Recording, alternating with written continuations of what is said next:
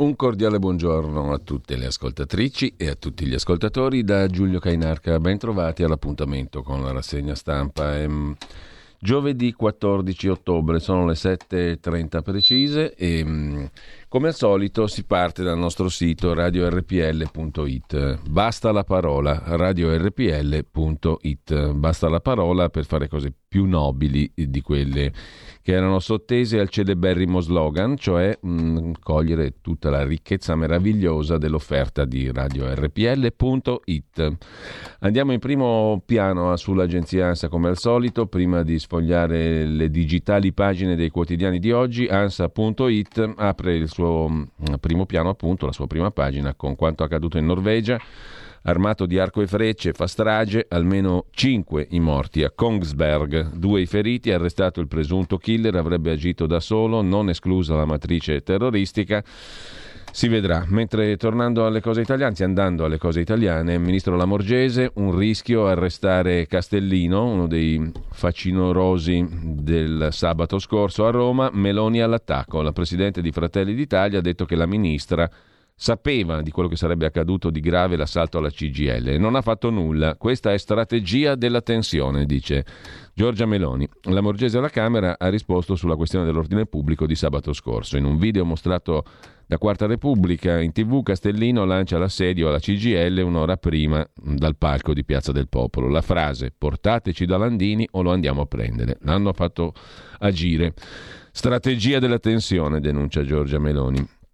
Il ministro Speranza Salute ha detto sono tante le prime dosi di vaccino, Covid 2772 casi, 37 vittime. Siamo a uno snodo, ha detto il ministro Speranza, grazie alla campagna di vaccinazioni. In Olanda invece le nozze gay saranno possibili anche per la famiglia reale.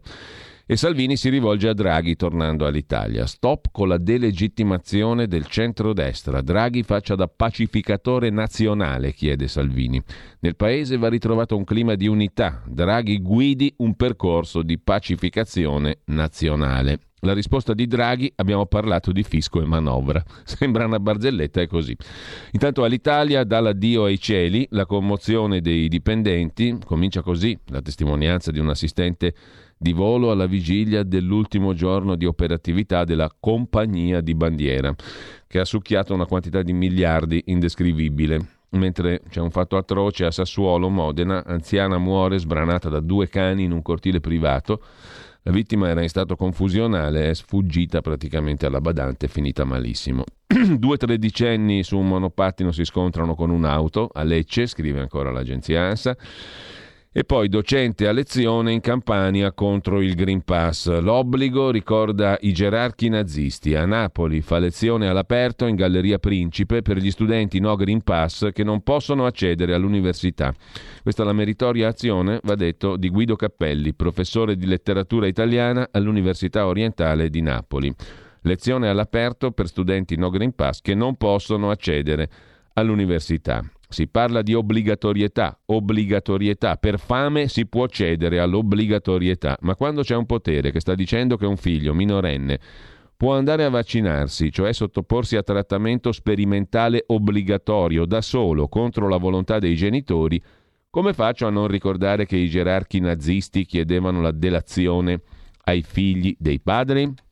Lo ha detto il professor Cappelli, quindi un infame di prima grandezza, è sottinteso naturalmente, è sottinteso da parte di molti. In primo piano poi ancora sull'ANSA la questione del Green Pass e i portuali di Trieste, blocco anche di altri porti. A loro non interessa che il tampone sia gratis, mh, mm, eh, fanno sciopero lo stesso fino al ritiro del Green Pass, così è stato detto da molte delle organizzazioni dei portuali, ok alle attività invece a Napoli e a Salerno, a Genova continua la protesta dei TIR.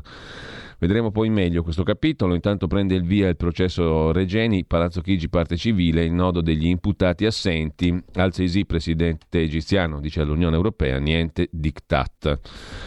Ancora tre morti sul lavoro, Draghi convoca i sindacati e poi decreto di Papa Francesco, Giovanni Paolo I, Papa Luciani, sarà beato. Ha fatto anche un miracolo, poi lo vediamo. Francesco ha autorizzato la congregazione per le cause dei santi a promulgare il provvedimento. Ha fatto un miracolo naturalmente, dicono coloro che sono titolati a dirlo. Eh, e infine non c'è nient'altro sull'agenzia ANSA di stamani, per cui andiamo fiduciosi verso la DN Kronos che apre con il Green Pass obbligatorio, portuali e camionisti che bloccano l'Italia. Blocchiamo tutto il messaggio da Trieste. Posizione diversa a Genova. Le aziende paghino i tamponi. Il settore trasporti chiede più tempo, scrive l'ADN Kronos. C'è un'intervista al presidente della Confindustria, Bonomi, il tampone è a carico del dipendente. Lavoratori, tiè, come nel celeberrimo film di Fellini con Alberto Sordi. Mentre Forza Nuova, Castellino alla gente, portateci da Landini, andiamo a prenderlo e tutto il resto l'abbiamo già visto. L'incontro con Draghi di Salvini chiede la pacificazione nazionale, risponde Palazzo Chigi, abbiamo parlato di fisco e di legge di bilancio, è nello stile draghiano, diciamo così. Lasciamo con ciò eh, le agenzie di stampa e andiamo a vedere i quotidiani di oggi. Partendo come al solito dalla vetrinetta di prima pagina del Corriere della Sera, Green Pass ad alta tensione. Green Pass per i lavoratori, i, no, i nodi sono colf, badanti, tassisti, nuovi cortei, piano del Ministero dell'Interno per vietarli, vietare cortei, vietare manifestazioni, sono le stupende parole d'ordine, la Cina ringrazia e impara a sua volta Porti e Tir, scioperi e rischio caos. Meloni attacca la Morgese, faccia a faccia Draghi Salvini, così il Corriere sintetizza la giornata di ieri.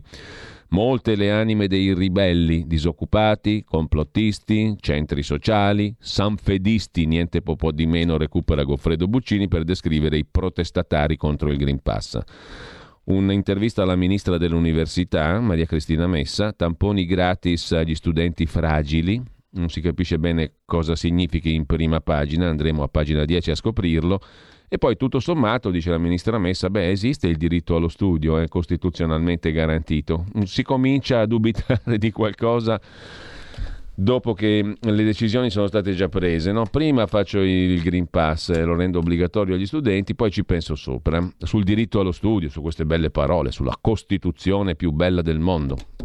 Rifornimenti e merci scarse anche l'America al test di Natale, scrive ancora il Corriere in prima pagina, non solo la crisi dei camionisti in Gran Bretagna, e l'esercito che distribuisce sempre in Gran Bretagna carburante alle pompe di benzina, non solo un problema di produzione insufficiente di microchip nelle fabbriche asiatiche, c'è anche la questione delle merci scarse negli Stati Uniti, rifornimenti, paradossi della crescita. In primo piano poi sul Corriere della Sera Virus, l'origine di laboratorio non è esclusa, dice il direttore dell'Organizzazione Mondiale della Sanità Ghebreyesus, una nuova inchiesta libera da influenze della politica per scoprire la vera origine del coronavirus. Così Ghebreyesus, direttore dell'Organizzazione Mondiale della Sanità, per cui la fuga dal laboratorio cinese non è affatto stata esclusa, dice il numero uno dell'Organizzazione Mondiale della Sanità. Susanna Tamaro, protagonista della foto di prima pagina del Corriere della Sera, libera tutta la vita, diversa da sempre, senza maschere, la scrittrice i suoi ricordi, le sfide, l'Asperger, gli affetti si rivelano nel docufilm intitolato Inedita. Sarà presentato la festa, martedì prossimo alla Festa del Cinema di Roma. Strage in Norvegia uccide i passanti con arco e frecce e poi naturalmente la chiusura della prima pagina con Don Massimo Gramellini. Il lamento di un pro-vax. Don Massimo Gramellini è molto arrabbiato perché lui, come tutti quelli che sono pro-vax, adesso assiste quasi impotente al fatto che per categorie come i portuali di Trieste forse gli danno il tampone gratis e quindi noi che abbiamo osservato tutte le regole siamo pro vax e abbiamo anche avuto degli amici in ospedale una settimana dopo aver fatto il vaccino e li abbiamo consolati senza gridare troppo e strepitare, noi dovremmo adesso assistere impotenti al fatto che a questi facinorosi che non sono stati vaccinati non si vogliono vaccinare gli diamo anche il tampone gratis. Però la prossima volta evitiamo di mettere l'asticella della legge a due metri, se tanto alla fine offriamo sempre i trampoli a chi non vuol saltare, protesta Don Massimo Gramellini. E ci sarebbe una soluzione. Anzi, come RPL la facciamo nostra questa soluzione. Bisogna far pagare anche i vaccini, non solo i tamponi. Anche i vaccini vanno fatti pagare a, pie- a, prezzo pieno a chi decide di farli, giusto? Perché dobbiamo dare i vaccini gratis e farli pagare a pantalone con eh, profitti straordinari per le aziende farmaceutiche che li producono? Facciamo pagare i vaccini a chi li vuole fare. Mi sembra una proposta più equa. Tot paghi il vaccino, tot paghi il tampone. O no? È più democratico, molto più democratico. Una prova difficile è il titolo dell'editoriale firmato da Dario Di Vico. Non ci siamo abituati. Fatichiamo ad ammettere, la società italiana sta dando dimostrazioni di equilibrio, sta esprimendo voglia di stabilità. Questo è dovuto al sottostante, cioè ai due sistemi cardine della struttura sociale, famiglie e imprese e alla loro capacità di tenuta di fronte alla pandemia. Spulciando nelle indagini Istat eh, si trovano nel diario degli italiani molte conferme. Il clima familiare per 9 intervistati su 10 non è peggiorato, anzi è migliorato. Gli uomini hanno aumentato il tempo dedicato alla famiglia, non c'è stata l'ondata di separazioni e divorzi come frutto malato della convivenza forzata, la famiglia ha continuato ad agire da redistributore di risorse, stavolta ha fatto arbitraggio tra garantiti e non garantiti. Sul versante delle imprese il fenomeno è ancora più vistoso, la, considerata la competizione internazionale a cui sono esposte. Le aziende sono rimaste agganciate alle economie forti, vorrebbero assumere ma non trovano e nonostante il blocco della mobilità delle merci hanno aumentato la quota delle esportazioni. Insomma, le famiglie vanno a meraviglia, le aziende pure sono in uno straordinario stato di salute. Inoltre è in corso un processo di accorpamento e fusione delle piccole e medie imprese. La società si è scucita, il terzo settore è intervenuto in chiave sussidiaria, insomma la società ha tenuto, il paese regge perché dobbiamo mettere tanti ostacoli? Cosa vogliono questi qua che protestano contro il Green Pass? Vogliono azzoppare un paese che ha famiglie meravigliose e aziende in piena salute? Siamo matti? Siamo suicidi? Lasciamo con ciò il Corriere della Sera con questo angosciante interrogativo. Andiamo a vedere la prima pagina di Repubblica. Il quotidiano diretto da Maurizio Molinari apre la sua bella prima pagina con la minaccia dei no pass. Bloccheremo il paese. Domani scatta l'obbligo del Green Pass in molti settori si rischia la paralisi, perché si scopre che per esempio tanti poliziotti, tanti autisti, tanti macchinisti di ferrovia, tanti mm, guidatori di mezzi pubblici non hanno fatto il vaccino, chissà perché. In molti settori si rischia la paralisi, perfino i poliziotti, tir fermi, porti chiusi, trasporti in crisi. Draghi però conferma la linea della fermezza, niente tamponi gratuiti ripeto, bisogna anche far pagare il vaccino, anzi bisogna farglielo pagare retroattivamente a chi lo ha già fatto, per mettere tutti sullo stesso piano. Scontro alla Camera tra Lamorgese e Meloni. Forza Nuova, i PM chiesero a luglio l'arresto di Castellino, ma il giudice per le indagini preliminari, il GIP, disse di no. La rabbia dei portuali, piegheremo Roma. Lo sciopero della cittadinanza è il titolo del commento firmato da Carlo Galli. Qui si sciopera non da portuali, da cittadini. Chi si oppone al Green Pass non è più cittadino. Poi c'è un bellissimo aereo del 1947, il primo viaggio di Alitalia sulla tratta Torino-Roma-Catania. Alitalia addio, oggi l'ultimo volo. Si tratta sul vecchio nome. E lasciamo con questo la prima pagina di Repubblica, andiamo a vedere anche il primo piano della stampa di Torino. La stampa apre anch'essa con il Green Pass, Italia a rischio paralisi, non si poteva prevedere assolutamente. Scontro la Morgese Meloni, la leader di Fratelli d'Italia Meloni parla di strategia della tensione, cioè incolpa il governo di voler scientemente aumentare la tensione, favorire il terrorismo, gli scontri, la violenza. L'accusa della Meloni è molto grave. Molti settori in agitazione per il Green Pass, dai porti agli autotrasporti, stop a chi è vaccinato con Sputnik. Sputnik, scrive il quotidiano torinese in prima pagina. Mentre sempre dalla prima pagina della stampa la foto dall'Afghanistan, la tragedia delle spose bambine vendute a nove anni in cambio di cibo. I talebani minacciano l'Europa con un'ondata di rifugiati, di aspiranti profughi, mentre l'Afghanistan precipita nella miseria, esplode il fenomeno delle spose bambine cedute per denaro da famiglie che cercano fonti di sopravvivenza. E sempre dalla prima pagina mm, della stampa, a Torino prende il via il Salone del Libro, i giganti della scrittura che ritrovano il pubblico e Caterina Soffici si occupa di Squid Game, che oggi è la serie di Netflix più vista di sempre nella storia. 111 milioni di persone il gioco del calamaro, in meno di quattro settimane. La serie più vista di sempre, prima di Squid Game, era Bridgerton, un polpettone visto da 88 milioni di utenti. Le due cose sono agli antipodi, poi... Qualche, c'è qualche articolo che parla di questo Squid Game in termini sociopolitici, lo vedremo. Mentre ci pensa Mago Merlino è il titolo della rubrica di Mattia Feltri che chiude la prima pagina della stampa il buongiorno come tutti i giorni dal lunedì al venerdì. Il termine gratis sta assumendo significati esoterici, scrive Feltri Junior. Gira per esempio un delizioso montaggio di gratis, gratuità e gratuitamente offerti da Giuseppe Conte al pubblico dei suoi comizi Immagino illustri i successi del precedente governo. Illustri i successi del precedente governo. La folla è scossa da un brivido. Gratis? Gratis. Il governo fa, porge e fornisce. Chi paga? Bill Gates, il governo del Canada, Mago Merlino. Paga nessuno. Gratis. Cioè paghiamo tutti noi. Non è poi così gratis. E non è passaggio complicatissimo di finanza pubblica. Infatti è colto a pieno quando si propone di garantire il gratis, il gratuitamente e la gratuità dei tamponi ai non vaccinati. Allora lì diventiamo tutti contabili di scuola prussiana e ci chiediamo con irritazione rigorista perché mai dovremmo pagare i tamponi quando gratis è già la vaccinazione. E non è male, in un paese proliferato sul gratis, gratuitamente gratuito dei secoli nei secoli, un paese in cui è gratis la scuola, gratis gli ospedali e va benissimo, e poi è gratis il reddito di cittadinanza, gratis ristrutturare casa. Gratis andare in pensione. Prima, diciamo che va benino, e si distribuiscono gratuitamente aiuti alle imprese, al cinema, municipalizzate, bande di paese, bonus, super bonus, monetina in tasca che ci finisce sempre, bene benissimo, e dunque bisognerebbe andarci piano, avere un minimo di pudore. E direi soprattutto noi giornalisti che ci portiamo appresso l'IMPG, l'istituto di previdenza più scassato dell'Occidente 242 milioni di perdite nel 2020. Sapete come andrà a finire? Che prima o poi chissà chi ci metterà una pezza gratis. Vabbè, vabbè.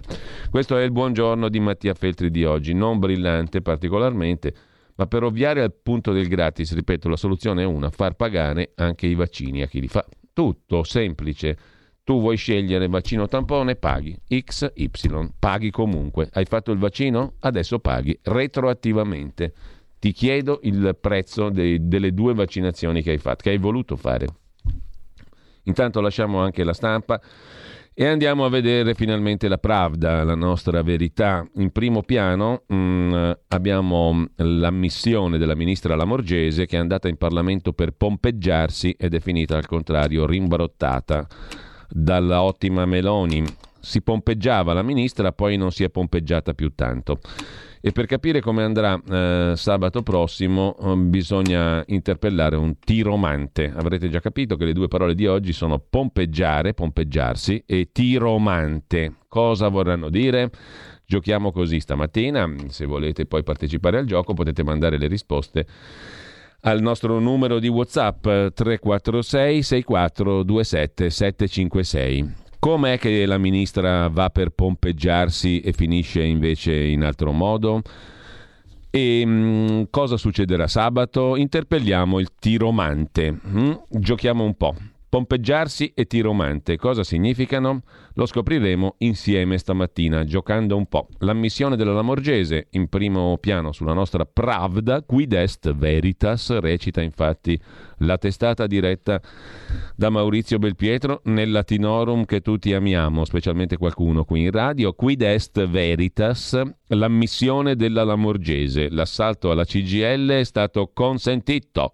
La titolare della Viminale ha detto alla Camera che non abbiamo arrestato il leader di Forza Nuova perché temevamo violenze, insorge la Meloni, è strategia della tensione. Commenta Giorgio Gandola, il ministro, cioè la Lamorgese, non può più stare al suo posto. Fera di Ball.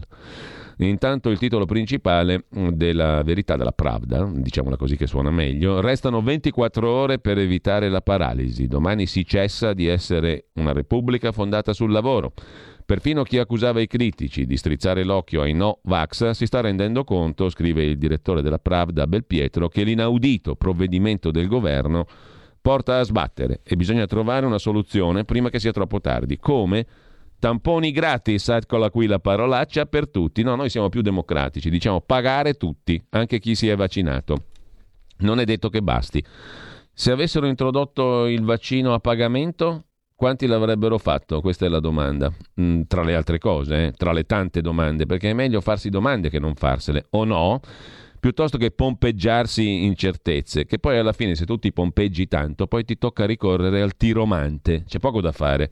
Per indovinare il futuro non bisogna pompeggiarsi, ma cercare di fare tante domande a se stessi e agli altri, soprattutto avere gli interlocutori giusti avere i destinatari giusti delle proprie domande. Il primo destinatario giusto è se stessi. Chi si fa domande mh, evita di pompeggiarsi e quindi di esporsi a brutte figure e soprattutto evita di dover ricorrere per forza al tiromante, alla tiromanzia.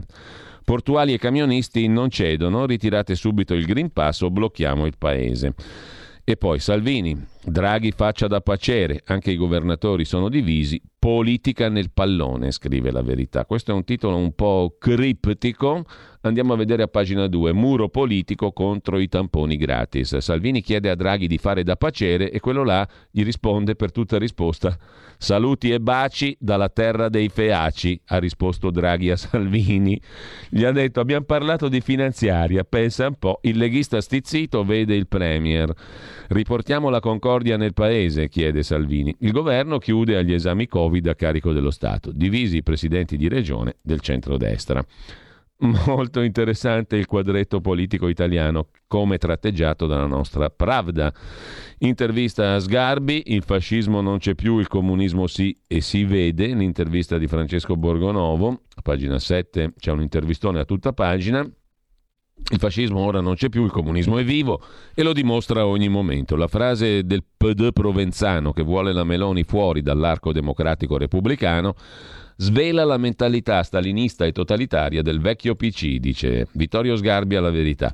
I regimi di Cina, Cuba, Corea utilizzano la violenza contro dissidenti, donne e omosessuali. Il Viminale italiano ha gestito la manifestazione di sabato in maniera eversiva, bastava bloccare subito. Forza Nuova. E sempre dal primo piano della verità di oggi, le cure domiciliari funzionano, ma Speranza non lo capisce neanche dopo migliaia di morti. Successo anche della seconda sperimentazione dell'Istituto Mario Negri di Bergamo. Si potevano salvare vite, ma chi lo diceva era dileggiato. E poi ancora, chi è il camallo che guida la rivolta a Trieste? Stefano Puzzer, il leader dei portuali triestini si è vaccinato, ma mette al primo posto la libertà di scelta per tutti e avverte il governo non ci divideranno neanche offrendoci tamponi gratis. A pagina 4 se ne occupa Camilla Conti. La rivolta dei portuali si allarga peraltro anche ai camion, agli autotrasportatori e incendia la penisola, da Trieste in giù. Come bello protestare da Trieste in giù. Proteste anche a Genova, Livorno e Gioia Tauro. Conftrasporto e la logistica accusano Giovannini è stato commissariato, poi lo sentiremo dopo il ministro Giovannini su un tema che ormai non appassiona più nessuno. Pensate che quattro gatti gli hanno fatto, ma proprio quattro, eh, e non dico quali perché altrimenti cadiamo nel, nel, nel tragico, nel tragicomico, un'audizione sul tema del federalismo fiscale e dei quattrini che arrivano per le infrastrutture in Italia. Lo sentiamo dopo nel cui Parlamento c'è stata una sola domanda mh, all'inizio interessante alla quale il ministro ha risposto, però una partecipazione dei deputati pari a zero sul tema del federalismo fiscale, che non frega più a nessuno evidentemente, giustamente peraltro. Giustamente lo si dice da un punto di vista empirico, non di principio. Eh? Da empiricamente, guardando alla realtà dei fatti, si è capito che questo tema non interessa a nessuno. Mm, e intanto lasciamo il primo piano della mm, verità di oggi con eh, il signor Benotti, ve lo ricorderete, quello delle mascherine, il tizio giornalista Rai e compagnia bella che faceva affari sulle mascherine, mh, mm, i PM scoprono un conto corrente a Hong Kong. Un'inchiesta che però è rimasta lì perché c'era di mezzo Arcuri, se ne è saputo più nulla. A chiudere la prima pagina della nostra Pravda, zero adeguamenti, l'inflazione ha tagliato anche le pensioni, il crollo del PIL causa Covid ha colpito i più deboli. Crolla il PIL, si tagliano le pensioni. Grazie alla clausola di salvaguardia non potranno essere tagliate ovviamente, ma non ci sarà alcun adeguamento, il che espone le pensioni alla bufera dell'inflazione cioè la pensione vale sempre meno.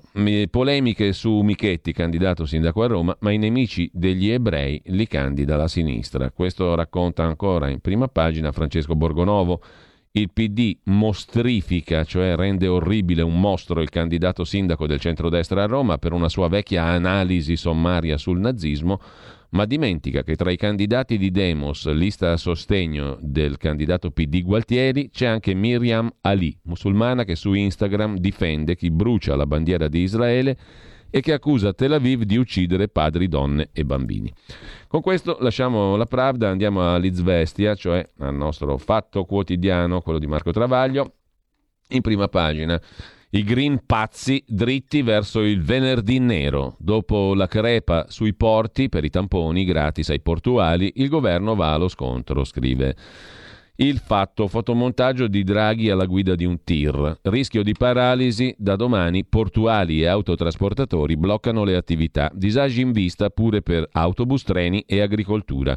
Settore nel quale pure l'agricoltura molti non sono vaccinati e nelle questure un agente su cinque, il 20% dei poliziotti, non è vaccinato. In primo piano poi, eh, altro tema, l'esame del pupillo del professor Galli. Per un anno e mezzo il professor Galli, sacco di Milano, è stato in tv a raccontarcela, a farci la morale, a moraleggiare. Al telefono col professor Galli eh, faceva l'esame il suo pupillo. L'infettivologo lo avrebbe favorito anche all'orale, era lì di fianco a lui all'orale. Non solo il caso del falso verbale. Secondo le nuove carte dell'inchiesta di Milano, il candidato prescelto per la prova finale ha 45 minuti, ma l'ex primario del Sacco gli dice fanne 15. Intanto, sempre dalla prima pagina del Fatto Quotidiano, sopra la testata la frase del giorno, nel duello da Vespa con Gualtieri, Michetti esalta la Raggi e punta su Bertolaso più che su se stesso. Sembra proprio disperato. Tutt'altra opinione ha il tempo di Franco Beggs che dice ha vinto lui il primo round con Bruno Vespa, il round anzi con Bruno Vespa in tv. Poi Forza Nuova, la figuraccia di Lamorgese, Meloni furiosa, ieri seduta infuocata alla Camera dei Deputati, scrive il Fatto Quotidiano, che lasciamo per andare a vedere anche Avvenire, il quotidiano cattolico che apre la sua prima pagina stamani con un bel titolo, mm, ci sta tutto, Fronte del Porto, non c'entra Marlon Brando contro il Green Pass da Trieste a Genova, i camalli minacciano il blocco, difficoltà della logistica alle forze dell'ordine, la scuola invece ha retto. E sempre dal primo piano c'è la notizia, riconosciuto un miracolo di Papa Luciani, presto beato Giovanni Paolo I. La cosa più incredibile dei miracoli è che accadono, scriveva lo scrittore inglese Gilbert Keith Chesterton. Per pura grazia gratis data, questo è accaduto anche per intercessione del venerabile servo di Dio Albino Luciani, cioè Papa Giovanni Paolo I. Con la pubblicazione del decreto Super Miro è stato determinato da Papa Francesco il riconoscimento della guarigione straordinaria di una bambina affetta da grave encefalopatia. Il decreto è l'ultimo atto e chiude il cammino giuridico dell'accertamento di un miracolo, quindi accertato il miracolo. È un atto giuridico della Congregazione delle Cause dei Santi, sancito dal Papa. Il fatto prodigioso è definito miracolo. Giovanni Paolo I dunque presto sarà beato. Papa Luciani. Sempre dal primo piano poi del quotidiano cattolico, naufraghi respinti, prima condanna, il capitano della Asso 28 riconsegnò ai libici i profughi. Se ne occupa Nello Scavo. Affidare i migranti alla Guardia Costiera libica è reato, lo ha stabilito con una sentenza che farà da apripista il Tribunale di Napoli che ha condannato il comandante della nave Asso 28 a un anno di reclusione perché dopo aver soccorso 101 migranti, tra cui minori e donne incinte, accettò di consegnarli a Tripoli. È la prima volta che in tutta Europa si arriva a un verdetto di questa portata, grazie al Tribunale di Napoli. Di fatto si conferma che la Libia non può essere riconosciuta come luogo sicuro di sbarco. Insomma, una sentenza che farà discutere senza dubbio quella del Tribunale di Napoli, che ha condannato un comandante di una nave a un anno di carcere perché ha soccorso 101 migranti e poi li ha consegnati alla Guardia Costiera libica. Lasciamo con ciò anche la prima pagina di Avvenire e mm, andiamo a vedere il foglio di Giuliano Ferrara e Claudio Cerasa in primo piano stamani c'è Draghi che non deroga sul Green Pass e Salvini che si chiede come arginare Giorgetti, solita discorso mm, per Carmelo Caruso. Giuliano Ferrara che però si domanda se sto Green Pass non sia un errore politico. Il dubbio è che si stia commettendo un errore politico e dunque peggio che un crimine. I moralisti, esperti in errori politici perché non distinguono i campi dell'etica e della politica, dicono oggi non vi siete vaccinati, che è gratis, E allora non rompete e pagatevi voi il tampone. Non vogliamo che le nostre tasse siano spese per le ubie e le ansie di qualche milione di dementi. I moralisti oggi amano definirsi liberali. È un abuso di titolo. I liberali sanno che il diritto è formale, non sostanziale, quello che andavamo dicendo peraltro in questi giorni. Puoi essere demente quanto si vuole, diritto sostanziale, ma non c'è un obbligo a vaccinarsi, anzi c'è il diritto di fare l'opposto, di non vaccinarsi, diritto formale. Ora succede che il governo e il Parlamento decidono in emergenza qualcosa che è in conflitto col diritto, l'unico diritto in democrazia liberale. Se non hai un Green Pass, se non ti sei vaccinato, non puoi andare a lavorare e ricevere il salario. Puoi fare un tampone, ma te lo devi pagare.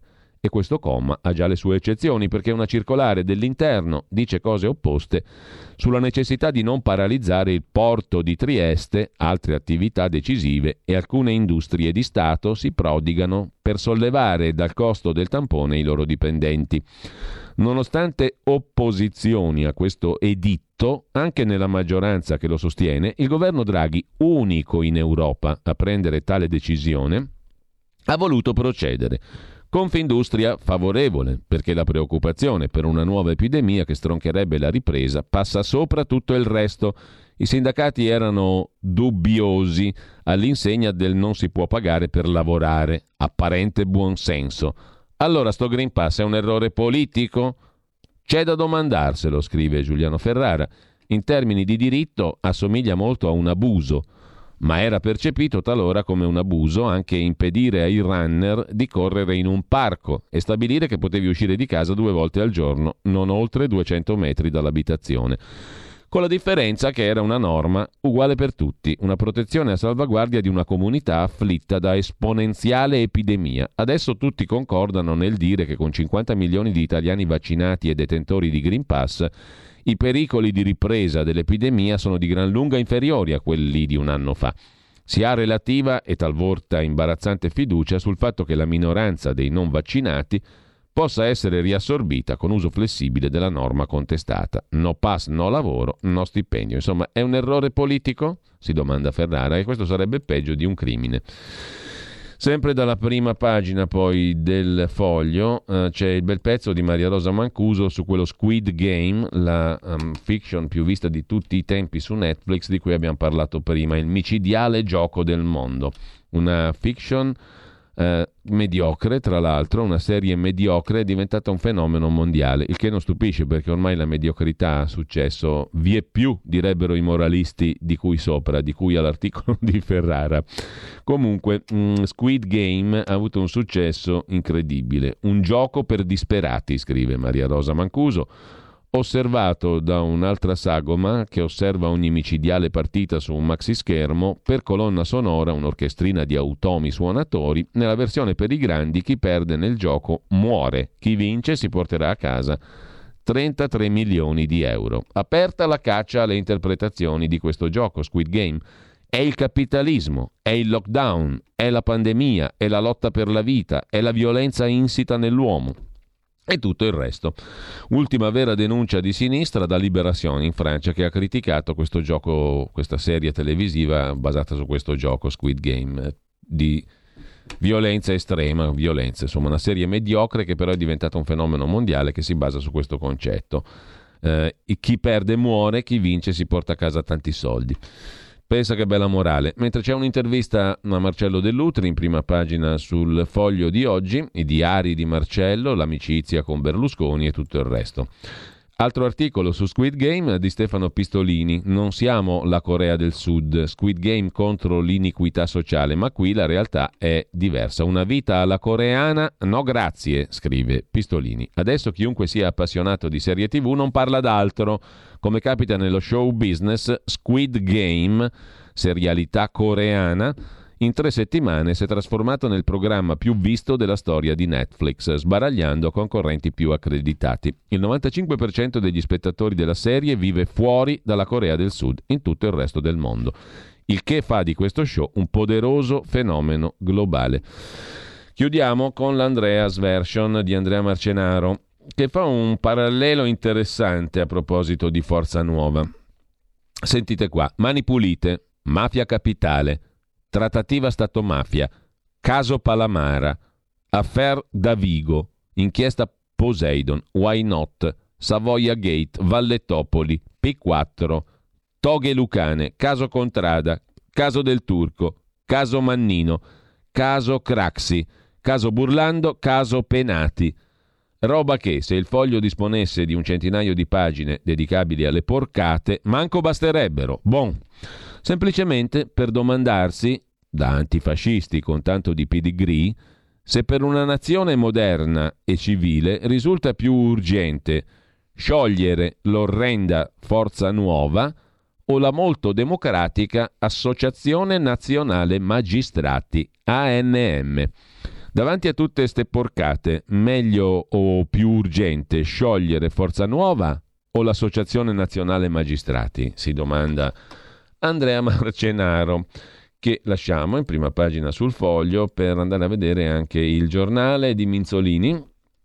Il giornale mette in apertura il rischio del lockdown per gli scioperi dei Novax, guerra al Green Pass, la protesta dei portuali si allarga ai camionisti e domani può bloccare il paese. Vuoi vedere che ci rimettono in lockdown per colpa di questi bastardi che scioperano al porto di Trieste e altrove e sulle autostrade?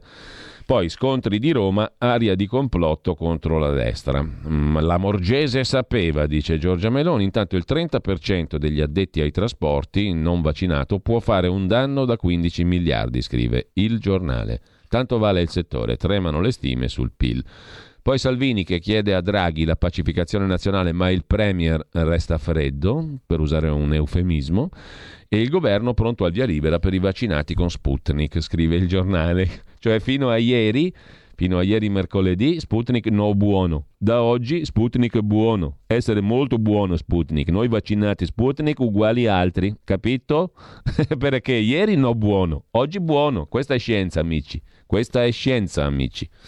Bollette ancora alle stelle, scrive il giornale in prima pagina, e la RAI vuole alzare il canone. La proposta indecente dell'amministratore delegato Fuortes, TKP, il draghiano, cosa ti fa? Ti rin- tra i rincari dell'elettricità e del gas, prezzo dei carburanti alle stelle e primi segnali di ripresa economica che dove sono sperem devidei di vederli. Non si direbbe il momento più propizio per ipotizzare un aumento del canone della RAI ma questo è il messaggio passato in Commissione di Vigilanza RAI dopo l'audizione dell'amministratore delegato della RAI Carlo Fuortes. La RAI riceve troppo poco, ha detto il manager, e il canone è incongruo. Bisogna aumentare il canone della RAI. Il momento giusto, scrive il giornale. E lasciamo il giornale quella del vaccino Sputnik però è bella veramente, una cosa che era in, in non accettata dalla scienza naturalmente, dall'AIFA, dall'Agenzia del Farmaco. Il farmaco non buono dal mercoledì al giovedì diventa buono perché bisogna fronteggiare un problema pratico che c'è troppa gente senza vaccino giusto, quello buono. Adesso diventa buono anche il no buono. È come il discorso famosissimo, non l'abbiamo detto più volte, dei monaci che avevano voglia di mangiare la carne il venerdì, per cui battezzavano pesce alla costata di manzo. Ti battezzo pesce e mangio di magro, mm? non mangio la carne ho io il potere di battezzare le cose, quindi il pezzo di carne mi diventa pesce e me lo posso mangiare anche al venerdì. Beh, giusto? È uguale per il vaccino Sputnik. Il vaccino orribile, in, inutile, no buono, diventa buono. Battezzato io. Ego te battizzo piscem, ti battezzo pesce. Intanto lasciamo anche il giornale e andiamo a vedere il giorno, la nazione il resto del Carlino ovvero sia il quotidiano nazionale diretto da Michele Brambilla. Da domani l'Italia rischia di fermarsi, è la tragedia. Stanno alzando il livello del rischio in modo tale che gli italiani dicono ma che cazzo, l'Italia non si può fermare proprio adesso che stava riprendendosi. Ergo, bastardi, non scioperate, non rompeteci i coglioni, fate il vaccino che è gratis oltretutto. Però se noi introducessimo un bel principio di parità, facciamo pagare anche il vaccino e poi vediamo come vanno le cose. Figliuolo che dice, organi- no, lui organizza, è un bravissimo organizzatore come tutti gli alpini, è uno in gamba. E lì per quello ha fatto il suo ottimo lavoro, non c'entra nulla il generale figliuolo, dobbiamo salire un gradino in più. Draghi che dice, facciamo pagare il vaccino a tutti, anche retroattivamente, io direi che questa è una campagna interessante, vediamo se siete d'accordo. Fateci sapere ehm, fateci sapere la vostra opinione. Adesso dobbiamo aggiornare anche il WhatsApp. Ciumbia, va bene, lo aggiorniamo cammin facendo. Intanto, uh, ah, c'è aperto ancora il quesito. Cosa vorrà mai dire pompeggiarsi, pompeggiare? E cosa vorrà mai dire tiromanzia? Perché naturalmente mh, mm, se uno si pompeggia troppo, mh, mm, secondo me non ha un gran futuro. E per sapere il futuro cosa gli tocca fare? Rivolgersi al tiromante, cioè ricorrere alle arti della tiromanzia che a voi quando lo scoprirete vi sembrerà una gran cazzata, però esiste veramente, come diciamo le più gran cazzate esistono veramente e a volte condizionano la vita di interi popoli, di intere nazioni come stiamo sperimentando da un bel po' di tempo a questa parte, tra l'altro. Comunque, eh, il quotidiano nazionale apre con questo, da domani l'Italia rischia di fermarsi eh, e poi il pensoso editoriale di Davide Nitrosi, la stretta via per tutelare salute e lavoro, bisogna essere pragmatici con sto Green Pass. Dal quotidiano nazionale andiamo al mattino di Napoli, qui c'è la Camorra in primo piano mh, mm, e nelle parole del vescovo, l'arcivescovo di Napoli battaglia, la Camorra e le risposte che mancano da 50 anni, la prende corta Francesco Barbagallo, sono un bel po' di più di 50 anni che esiste la Camorra e che si modifica a seconda delle esigenze dei tempi un'intervista a Silvio Berlusconi avanti con il Green Pass o vaccino obbligatorio, dice Silvio Berlusconi, intervistato, lunga intervista a pagina 7 dal mattino di Napoli. Avanti col Green Pass o vaccino obbligatorio, dice il leader di Forza Italia. Italiani responsabili, il paese si sta rimettendo in moto, il Viminale gestisce situazioni complesse, su Forza Nuova si tratta di applicare la legge, eccetera, eccetera. Diciamo parecchio eccetera questa intervista, tra l'altro tutta corretta, tutta giusta, inappuntabile, cioè, o fai il vaccino o salti la finestra o mangi la minestra o fai il Green Pass, insomma è tutto ragionevolissimo mentre c'è il caso Altaforte bis a Torino, collane vicine ai neonazi al Salone del Libro, iscandalo, iscandalo totale e poi a fuoco una fabbrica di plastica nel Beneventano, la nube intossica mezza Campania. Andiamo a vedere il gemello caltagironiano, stesso editore Caltagirone, il messaggero di Roma, da Napoli a Roma, passa la protesta di Porti e Tire, poi l'addio all'Italia, il simbolo di un paese che non c'è più, L'epicedio, cioè l'elogio funebre, eh, cantato, scritto anzi da Maria Latella in prima pagina su Il Messaggero di Roma, che molliamo anche lui per andare a vedere che cosa ci rimane, il tempo libero e Milano Finanza, che ci dà una notiziola interessante. Cominciamo dal tempo. Il tempo di Franco Bechis che mette in prima pagina il primo round vinto da Michetti, candidato sindaco del centrodestra da Bruno Vespa in tv ha messo in difficoltà Gualtieri sui rifiuti. Colpa di Zingaretti e del PD, ha detto Michetti. E poi, se Gualtieri diventa sindaco, torna in pista il vecchio PD, scrive Susanna Novelli. Eh, commenta invece Francesco Storace la performance pompeggiantesi della ministra dell'interno eh, Luciana Lamorgese, eh, la ministra ha confermato che non serve a niente al Ministero dell'Interno. Ora sappiamo che l'attacco al sindacato, scrive Storace, è stato consentito senza muovere un dito. Spiegazione assurda ha dato la Morgese alla Camera. Le forze dell'ordine chiamate ad un'azione di contenimento non avrebbero potuto fermare gli organizzatori dell'assalto. Ha detto così la Lamorgese, un'assurdità, scrive Francesco Storace, mentre mm, dice la sua anche Di Battista, inteso come quel signore che faceva parte della elite dei 5 Stelle, i senatori lavorano poco. Le elette dei 5 Stelle gli replicano: Ma tu dove eri? Punto di domanda. Con ciò lasciamo il tempo, andiamo a vedere anche Libero, quotidiano diretto da Alessandro Sallusti. La Lamorgese sapeva, ma ha lasciato fare sull'assalto alla CGL è il titolo d'apertura. Non abbiamo arrestato il responsabile dell'aggressione alla sede sindacale per non creare ulteriori problemi, ha detto Lamorgese. Meloni replica, scontri cercati è strategia della tensione. Poi oggi muore all'Italia, fa i conti Sandro Iacometti, ci è costata 13 miliardi di euro. All'Italia è morta viva l'Italia? Non proprio. Certo, a pensare alla vecchia compagnia di bandiera c'è un po' di nostalgia, anche per gli 8.000 erotti dipendenti che non saliranno a bordo della nuova società ITA oggi. Quando gli aerei spegneranno per l'ultima volta i motori non sarà una bella giornata. Ma è difficile non vivere questo momento con una buona dose di sollievo perché tutto il baraccone dell'Alitalia ci è costato 13 miliardi, fai i conti.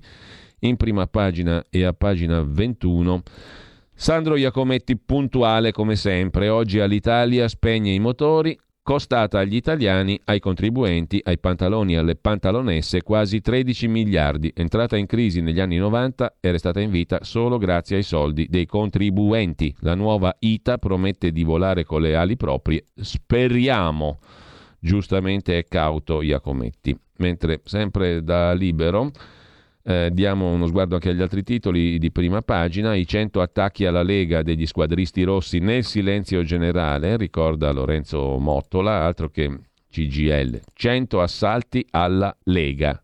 Nel silenzio, lanci di Molotov contro le sedi della Lega di Salvini, aggressioni ai consiglieri, raid contro militanti ai gazebo. Ma di questi episodi Nessuno parla, scrive direi molto giustamente libero in prima pagina, perché i criteri devono valere per tutti o no. Come il discorso del vaccino di cui sopra, se mi fai pagare il tampone, fai pagare anche il vaccino per equità rispetto a tutti. Sciopero contro il Green Pass, Salvini da Draghi cambia tattica, chiede Salvini e Draghi Cippi Rimerlo ha risposto il presidente del Consiglio, del Coniglio, del Consiglio. No, non coniglio per niente, tutt'altro che un coniglio, magari mannaro, come si diceva una volta di Forlani, ma comunque ceppi rimerlo è la sostanza della risposta, sostanzialmente desumibile da ciò che ha fatto trapelare Palazzo Chigi ufficialmente, perché uno va chiedendogli una cosa, Salvini, e quell'altro gli risponde tutt'altra. Abbiamo parlato della finanziaria, della legge di bilancio. Sì, siamo d'accordo. Mentre il vaccino migliora la salute mentale, uno studio lo dice, Melania Rizzoli lo commenta su Libero in prima pagina. I disturbi psicologici da coronavirus hanno colpito tutti. Ora, col vaccinello, siamo tornati ad avere fiducia e speranza nel futuro. Quindi, se ti vaccini, ti migliora anche il tono dell'umore. Per il giudice Giorgianni, il magistrato Novax, che ha parlato di governo illegittimo dal palco della manifestazione di Roma sabato scorso, la ministra Cartabia ha mandato gli ispettori per procedere ad accertamenti urgenti su Angelo Giorgianni, consigliere di Corte d'Appello di Messina, che ha arringato i Novax dal palco di Roma. L'inflessibile Cartabia ha mandato i, i, mm, gli ispettori in maniera urgente sul magistrato Giorgianni. Chiudiamo con che cosa? Su Libero, condizioni degli arabi per comprare l'Inter calcio, il nuovo stadio al centro dell'affare. La vicenda in questo momento ci passa un po' in cavalleria. E andiamo a vedere anche Milano Finanza. Milano Finanza apre la sua prima pagina con un titolo che riguarda le criptovalute. Si rischia molto con le criptovalute, un mercato da 2.300 miliardi di dollari nel mondo, il doppio dei mutui subprime nel 2008. La Bank of England, la banca centrale inglese, avvisa i governi queste monete digitali sono una minaccia per il mondo. La stretta di Pechino sulla piattaforma Binance, Bitcoin e compagnia sono al bando. Fuga in Siberia. E intanto abbiamo visto un po' le prime pagine, vediamo anche quella del riformista di oggi, sciogliere Forza Nuova, lo stop di Mattarella, mentre domani di Carlo De Benedetti si occupa della ministra Lamorgese che è diventata un problema per il governo Draghi, il manifesto invece di quanto abbiamo visto in prima pagina anche su Avvenire, cioè la fossa comune, le immagini shock del naufragio al largo della Libia i corpi senza vita di migranti ammassati su una barca a Tripoli, dodicesimo giorno di protesta di migliaia di profughi, aspiranti tali, davanti alla sede dell'UNHCR, Nazioni Unite, Alto Ufficio dei Rifugiati. Chiedono di essere trasferiti in un paese sicuro. Ucciso un ragazzo sudanese, scrive il quotidiano comunista in prima pagina. Prima pagina di Italia Oggi, da domani Green Pass a 360 gradi servirà per eh, lavorare ma anche per tenere aperta la bociofila o il club della terza età, per distribuire i pasti della Caritas, per fare catechismo. Il vademecum di Italia oggi alle pagine 37, 38, 39. Da domani il Green Pass servirà anche per tenere aperto il club dei bocciofili, per la Proloco, per il circolo della terza età. Insomma, la socialità verrà straordinariamente favorita dal Green Pass, giustamente, ma mm, non sto facendo ironia. Eh. Se tu hai il Green Pass puoi fare tutto, tutto quello che vuoi. Puoi andare alla bocciofila, alla Proloco, al circolo della terza età, all'ACLI, all'ANCI, a tutto quello che ti pare. Sarà richiesto agli studenti impegnati in percorsi di alternanza scuola-lavoro lavoro, a chi si impegna a distribuire pasti gratis nelle Caritas, anche il volontariato necessita di Green Pass. E infine, dovesse prevalere la figura di socio rispetto a quella di consumatore, il Green Pass sarà chiesto anche a chi va a fare la spesa alle cooperative come la Coop o all'Esselunga. Ecco cosa bisogna sapere. All'Esselunga, super... attenzione perché adesso anche al supermercato vi chiederanno il Green Pass. Se non c'hai il Green Pass, non mangi, non fai la spesa o trovi qualche commerciantucolo bastardo che ti vende le cose senza chiederti il Green Pass. Qualche commerciante sotto casa hm? di strafor, qualche bengalese magari, di quelli là sempre aperto col lampeggiante, no? che hanno sulle, sulle loro vetrine il lampeggiante sempre aperto come i massaggi thailandesi o giù di lì o cinesi.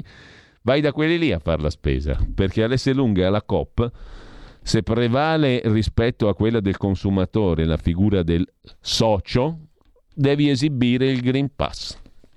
Mentre non voglio entrare, scrive il direttore nella prima pagina di Italia sulla prima pagina di Italia oggi nella rubrica diritto e rovescio, non voglio entrare nella rissa politica fra Giorgia Meloni e il ministro dell'Interno Luciana Lamorgese, se la vedano loro. Ma ciò che mi preoccupa mm, è la totale inadeguatezza del ministro dell'Interno a svolgere il suo compito in un periodo così delicato per l'Italia. La sua inidoneità, scrive Italia Oggi nella rubrica di prima pagina il corsivo, diritto e rovescio il direttore Magnaschi, l'inidoneità di Lamorgese emerge anche dalle risposte che ha dato ieri in Parlamento. Ha detto che non ha fatto arrestare il facinoroso fascista Giuliano Castellino che è quello che ha prima annunciato, poi guidato l'assalto alla CGL perché, ha detto Lamorgese, avrebbe potuto provocare l'arresto reazioni violente da parte dell'interessato e dei sodali con degenerazione dell'ordine pubblico. Ma, si domanda Italia Oggi, costui Castellino non doveva certo essere arrestato in piazza nel pieno della manifestazione, ma doveva essere convocato in questura per tutto il tempo della manifestazione. È una tecnica usuale, la conoscono anche gli ultimi poliziotti delle più piccole questure, ma non evidentemente il ministro dell'Interno. Così in prima pagina Italia Oggi. Torniamo adesso um, al Corriere della Sera, sfogliamo le pagine interne e poi vediamo gli altri articoli di primo piano tra tutti i quotidiani di oggi. Allora, anche il Corriere, tutti i quotidiani, si occupa di quanto accaduto ieri alla Camera, a fondo di Giorgia Meloni in aula, scontro con la ministra Lamorgese, eh, la leader di Fratelli d'Italia ha detto che è strategia della tensione, per quello che abbiamo appena letto anche su Italia Oggi, no? E il discorso di non arrestare il Castellino perché sennò era peggio, intervenire coattivamente è stata ritenuta una scelta non percorribile.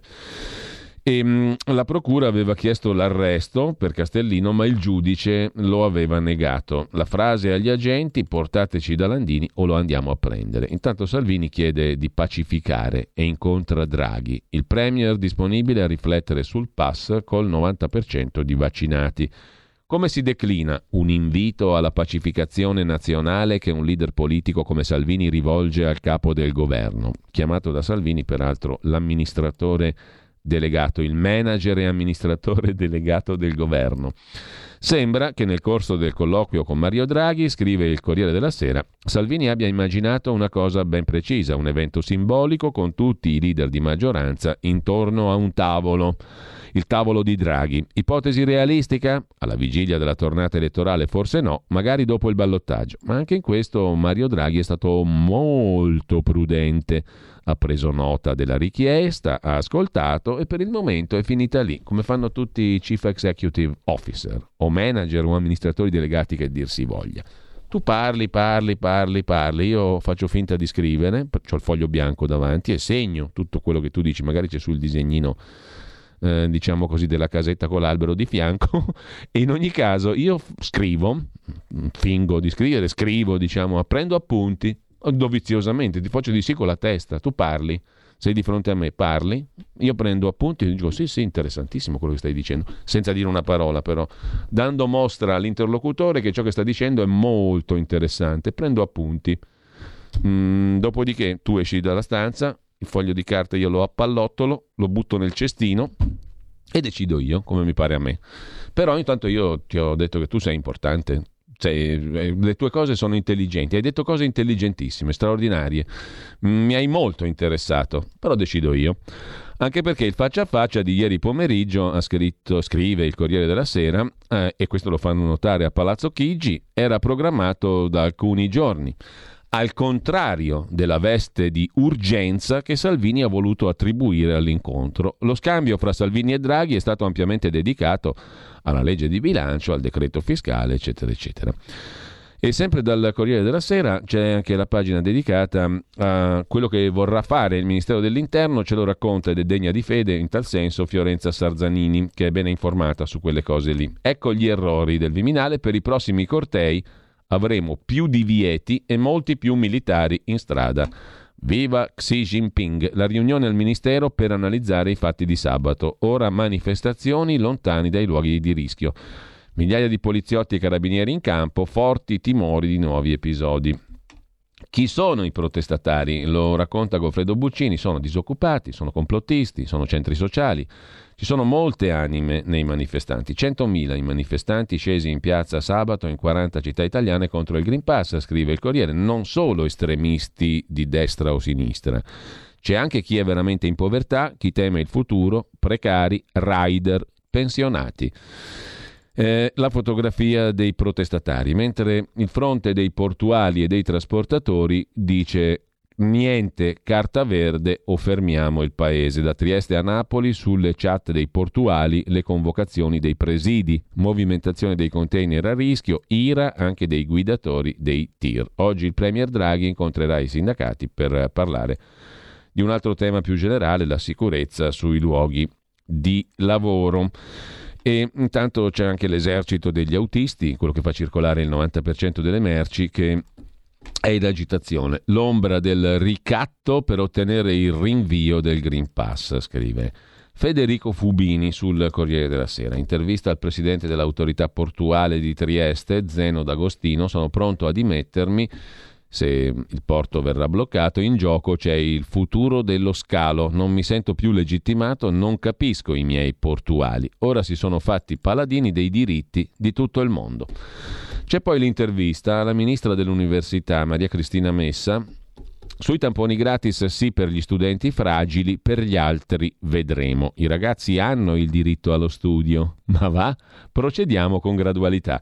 Il caso della studentessa di Bologna entrata senza Green Pass è isolato. Ci sono altri studenti che non vogliono o sono contrari al Green Pass e non possiamo negarlo, ma sono una piccola minoranza rispetto a quelli che vogliono tornare in presenza. Quindi delle minoranze, come ci insegna la democrazia, ce ne fottiamo. La ministra dell'Università Cristina Messa cerca di fare il punto. Sul caso della studentessa di Bologna, mm, eh, lei è stata ingiustamente insultata, cosa che non condivido naturalmente, ma fa meno scalpore la massa di ragazzi e ragazze che senza remore hanno deciso di farsi un vaccino, senza averne bisogno non per tutelare, senza averne bisogno, dice la ministra dell'università, non per tutelare se stessi, ma per i più anziani e fragili e per la necessità di tornare in presenza. L'università è stata tra le prime a introdurre l'obbligo, scatenando proteste di personaggi noti come il professor Barbero. Anche lui voleva tornare in presenza come tutti, dice la ministra Messa.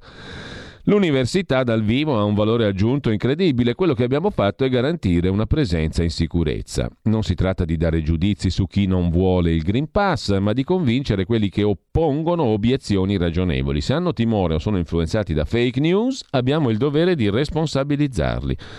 Per quanto riguarda poi la questione dell'università che potrebbe pagare i tamponi a chi non ha il Green Pass, addossare il costo dei tamponi allo Stato per tutti i lavoratori è insensato, ha detto la ministra Messa, lo ribadisco, è insostenibile, dice ancora oggi al Corriere della Sera. Gli studenti però sono un'altra categoria, hanno diritto allo studio, ma dai. Tra l'altro i non vaccinati sono pochi, il 10%, ai fragili che non possono vaccinarsi darei il tampone gratis, agli altri non lo so ti paghiamo per dire non lo so, complimenti, ma bisogna procedere con gradualità e evitare asimmetrie. Vediamo prima come va il rientro dei lavoratori. Non vorrei ci fossero ulteriori polemiche. Il governo dei migliori. Stai ascoltando RPL. La tua voce libera, senza filtri né censura. La tua radio. Il futuro appartiene a chi fa squadra le radio italiane si uniscono per giocare la partita da protagoniste. Nasce l'app Radio Player Italia. 140 stazioni in una sola rete. Scegli la tua preferita e ascolta il suono perfetto del digitale. Gratis, senza registrazione, senza interruzioni, compatibile con tutti i device. Le notizie, la compagnia, la musica scelta da chi la ama, la conosce e la vive. Scarica Radio Player Italia. Il futuro batte con la radio nel cuore. Anche RPL è disponibile su Radio Player Italia.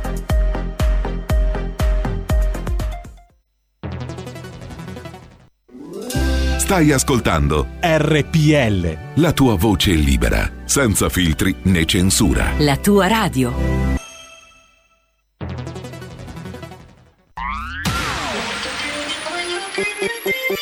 Suono così non l'hai mai sentito baby. Da Plus molto più di quello che credevi. Programmi, musica, multimedialità.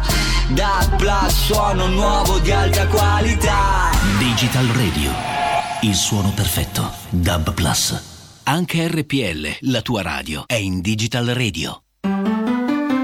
Dal 1849 Brescia è la leonessa d'Italia perché Brescia, i bresciani e le aziende bresciane non mollano mai. La Sargom di Rodengo Saiano Brescianissima è sempre più forte per vendere, lavorare e trasformare articoli gomma plastica tecnico-industriali. Alla Sargom, via Gaetano Bertoli 15 Rodengo Saiano, Brescia, troverete nylon, berlin, PVC, silicone, Vulcolan, plexiglass, policarbonato sia in semi lavorati che in prodotti finiti a disegno cliente. Grazie Brescia. Da Sargom, Rodengo Saiano, Brescia. Porta con te ovunque RPL la tua radio. Scarica l'applicazione per smartphone o tablet dal tuo store o dal sito radiorpl.it. Cosa aspetti?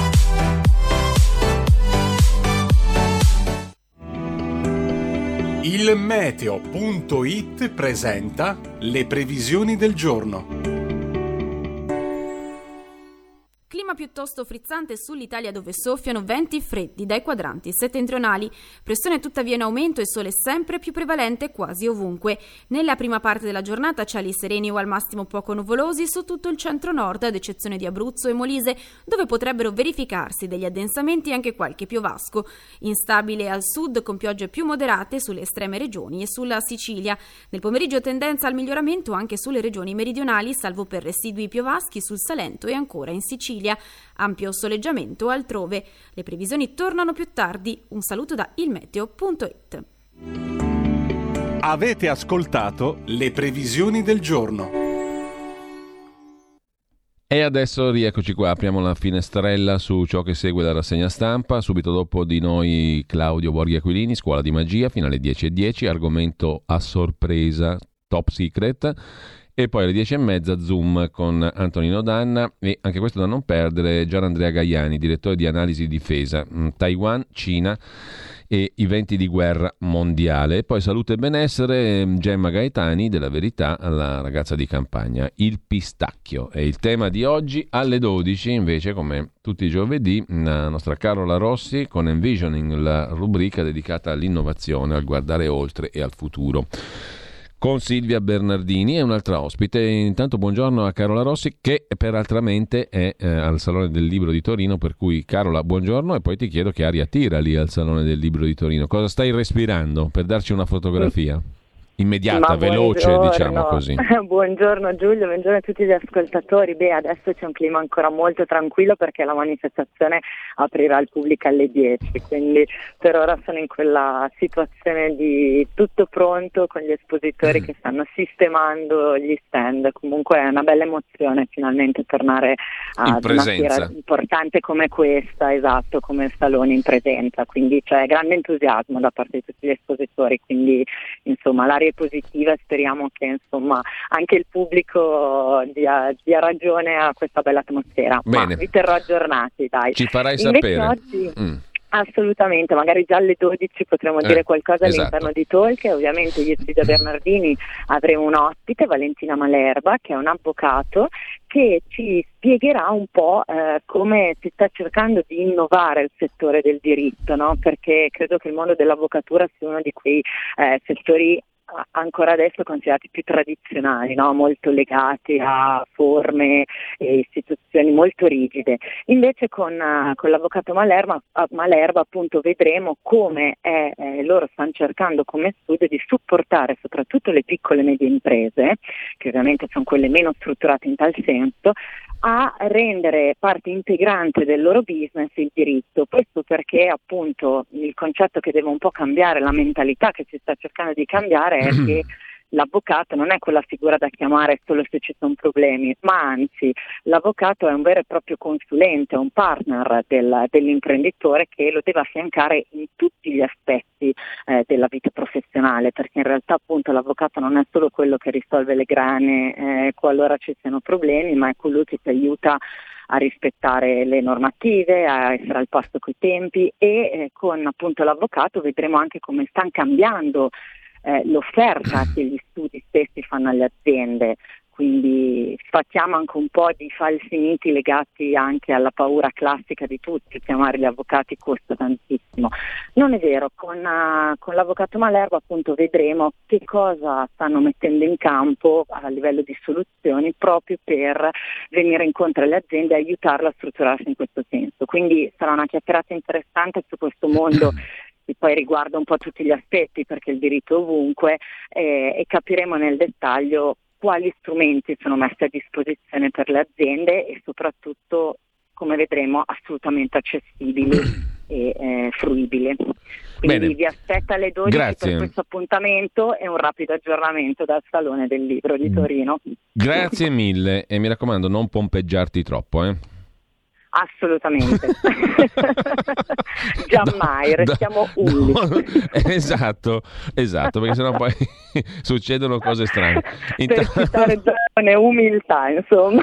Eh, vedi che ci siamo arrivati al volo, al significato della parola del giorno, una delle parole del giorno. Comunque, grazie esatto. a Carola Rossi, grazie mille. Buona grazie giornata. Buona giornata e intanto noi ci facciamo una piccola pausa musicale pompeggiarsi e tiromanzia. Sono due cose che sono in strettissima correlazione. E intanto le parole del giorno le avete trovate cosa significano? E intanto um, musica, calendario musicale alla mano. Oggi ci ascoltiamo una roba bellissima, ma bellissima proprio.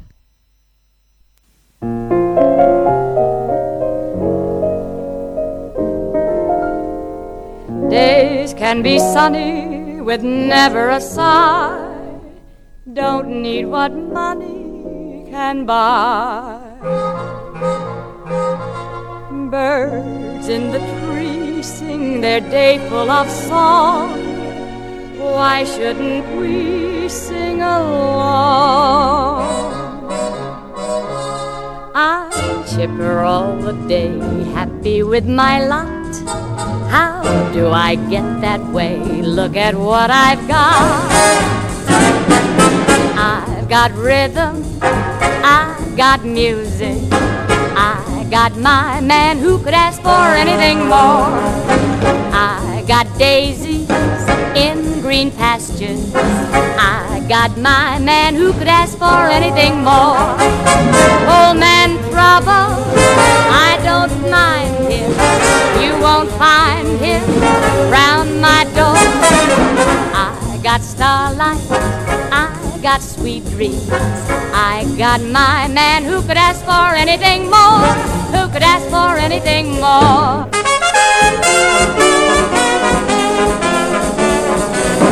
I got rhythm, I got music. I got my man who could ask for anything more. I got daisies in green pastures. I got my man who could ask for anything more. I got rhythm, I got music. I got rhythm, I got music. I got daisies in green pastures.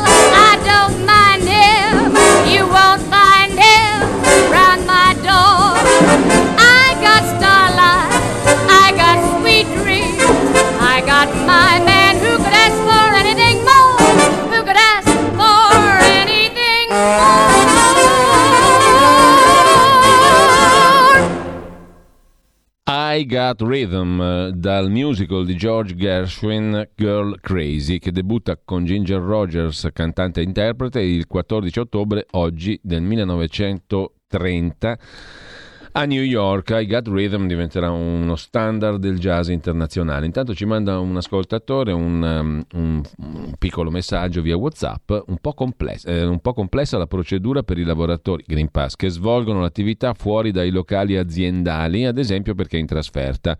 Il dipendente dovrà autoleggersi il Green Pass usando la app Verifica C19. Scatterà un'immagine dell'esito, schermata verde o blu, e la invierà tramite email all'incaricato dei controlli nella sua azienda. Quest'ultimo verbalizzerà il riscontro positivo. Però la bocciofila, il circolo degli anziani, eccetera, tutto sottoposto a Green Pass. Molto interessante. Torniamo con ciò al Corriere della Sera. A proposito di Green Pass c'è il pezzo sul rientro al lavoro, dagli autonomi alle colf ai tassisti, i dubbi sull'uso del Green Pass a pagina 11 del Corrierone. A 24 ore dall'inizio dell'obbligo restano ancora diverse questioni aperte. Viva l'Italia, il nodo dei controlli. Se ci fosse stato Conte era un super coglione, giusto? Eh, Giuseppe Conte, a gestire con impreparazione all'ultimo momento. Adesso c'è il governo dei migliori, con il migliore in cima alla lista e quindi nessun problema. Quasi mai c'è da dire che restano diverse questioni aperte. Punto e basta.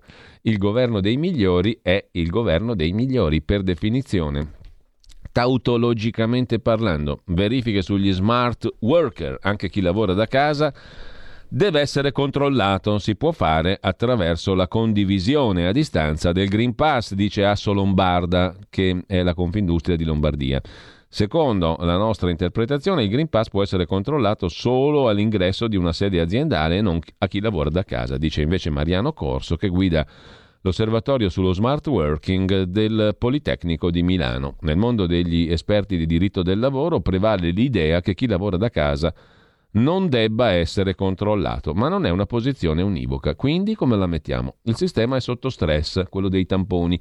Le farmacie in molte città sono sature di prenotazioni sui tamponi fino a dicembre e se io voglio invece andare al cinema sto fine settimana cosa faccio? Devo aspettare dicembre. Si stima siano 3 milioni e mezzo i lavoratori cinema. Cinema per dire una cazzata. Se devo andare al lavoro eh, che non è una cazzata, si stima siano 3 milioni e mezzo i lavoratori senza nemmeno una dose di vaccino. E poi il rider deve controllare se stesso, quelli che vanno in giro in bicicletta a consegnare pizze e cose affini. I lavoratori autonomi sono capi di se stessi, sono tenuti ad avere il Green Pass, ma con loro di fatto bisognerà andare sulla fiducia. Poi trasporti e logistica l'abbiamo visto e la polizia. Questa, anche questa è bella, eh? Operativi fino alla fine del servizio anche se il Green Pass è scaduto nel frattempo. Gli agenti di polizia da domani dovranno mostrare il certificato verde per accedere in ufficio e all'interno delle strutture, ma una circolare del capo della polizia Lamberto Giannini puntualizza che in caso di Green Pass valido con scadenza dopo 48 ore perché ottenuto da tampone, il servizio dovrà comunque essere portato a termine anche se nel frattempo il certificato è scaduto. Vabbè, eh, in ogni caso c'è la road elettronica di Nerviano, la cui capa dice la chief executive non pagheremo i tamponi per correttezza verso i vaccinati, ma noi abbiamo già trovato la soluzione ideale che vedo che sia, mi pare anche sia abbastanza condivisa sia abbastanza condivisa dagli ascoltatori tramite i WhatsApp che adesso si è reinceppato un'altra volta. Comunque mh, l'idea di far pagare i vaccini piace abbastanza, piace a molti e mm, posso essere definito tiromante, divinatore di sua santità il parmigiano reggiano, scrive Fabio da Crema. E a questo punto dobbiamo andare al sodo. Pompeggiarsi è un termine che significa, come già si capisce al volo, sostanzialmente andare orgoglioso di una propria pretesa, dote o virtù, avere un credito spropositato, darsi un sacco di arie, insomma. Pompeggiarsi deriva da Pompè, vocabolo greco che sta per processione o accompagnare qualcuno. La tiromanzia, invece, è un'arte incredibile. Mm? Eh, come dicevo prima, le cazzate esistono e talvolta, diciamo, beh, come in questo caso, sono limitate, però talvolta reggono alle sorti della vita individuale, collettiva, politica e di intere nazioni, se non del mondo. E la tiromanzia è l'arte di trovare e indovinare il futuro attraverso le forme del formaggio. Chi esercita la tiromanzia predice il futuro tramite l'esame del formaggio, tiros è il formaggio in greco e manes l'indovino sostanzialmente. La tiromanzia, sentite un po' cosa si trova su internet eh, l'osservazione eh, del formaggio ha una sua nobilissima radice, scrive in non so neanche quale sito, sito di interpretazione dei sogni o del futuro. Quale magnifica diversità regna nel mondo del formaggio? La sua pasta può essere bianca o blu, dura o morbida, fresca o stagionata, di latte di vacca, di pecora, di capra, salata, piccante, semplice. L'elenco potrebbe continuare all'infinito e ogni formaggio fino all'ultima fetta, non solo dona un'esperienza impareggiabile, ma nelle mani giuste può svelare i segreti meglio celati dell'universo. Infatti il formaggio, così come le viscere degli animali sacrificati, il volo delle rondini o i sogni, si può usare a scopo divinatorio. La profondità, la dimensione dei buchi del groviera indicano per esempio quando pioverà. Le venature del gorgonzola preannunciano l'amore, mentre l'aroma del grana padano permette di scoprire se un esercito trionferà o sarà sconfitto. Per la manifestazione di sabato al Ministero dell'Interno forse usano il grana padano per capire come va la manifestazione. Tuttavia, la fonduta offre i migliori risultati. Si consiglia alla Morgese di andare in Val d'Aosta. Basta fondere insieme due formaggi diversi, preferibilmente Emmental e Gruyère con un goccio di vino bianco oppure di sidro secco. Poi occorre immergere un pezzo di pane all'interno del composto. Voi immaginatevi sta scena con la Lamorgese protagonista, ripetendo dentro di sé la domanda: come sarà mio figlio o mia figlia quando sarà grande? Oppure come andrà la manifestazione sabato? Fatto questo, bisogna tenere il pezzo di pane ricoperto di formaggio sopra la fiamma di una candela e quindi osservare l'ombra che proietterà sul soffitto. La forma che apparirà risponderà alla domanda. E poi nel contempo, mh, mm, vabbè, lasciamo perdere, verrebbe da concludere con un altro gesto che è meglio non dire. Comunque, eh, la tiromanzia è quella roba qua, quella che applicano al Ministero dell'Interno per capire se uno è fascista, se non è fascista, se lo dobbiamo arrestare o no. Il, il buon Castellino se l'è sfangata perché la forma del formaggio lo ha salvato. La tiromanzia applicata all'ordine pubblico ha detto che lui non doveva essere né fermato né arrestato, doveva essere lasciato andare avanti fino alla sede della CGL. Viva la tiromanzia al Ministero dell'Interno. Mentre eh, lasciamo eh, questa questione, eh, le parole del giorno però sono carine, eh. la tiromanzia e qual era quell'altra me la sono già dimenticata.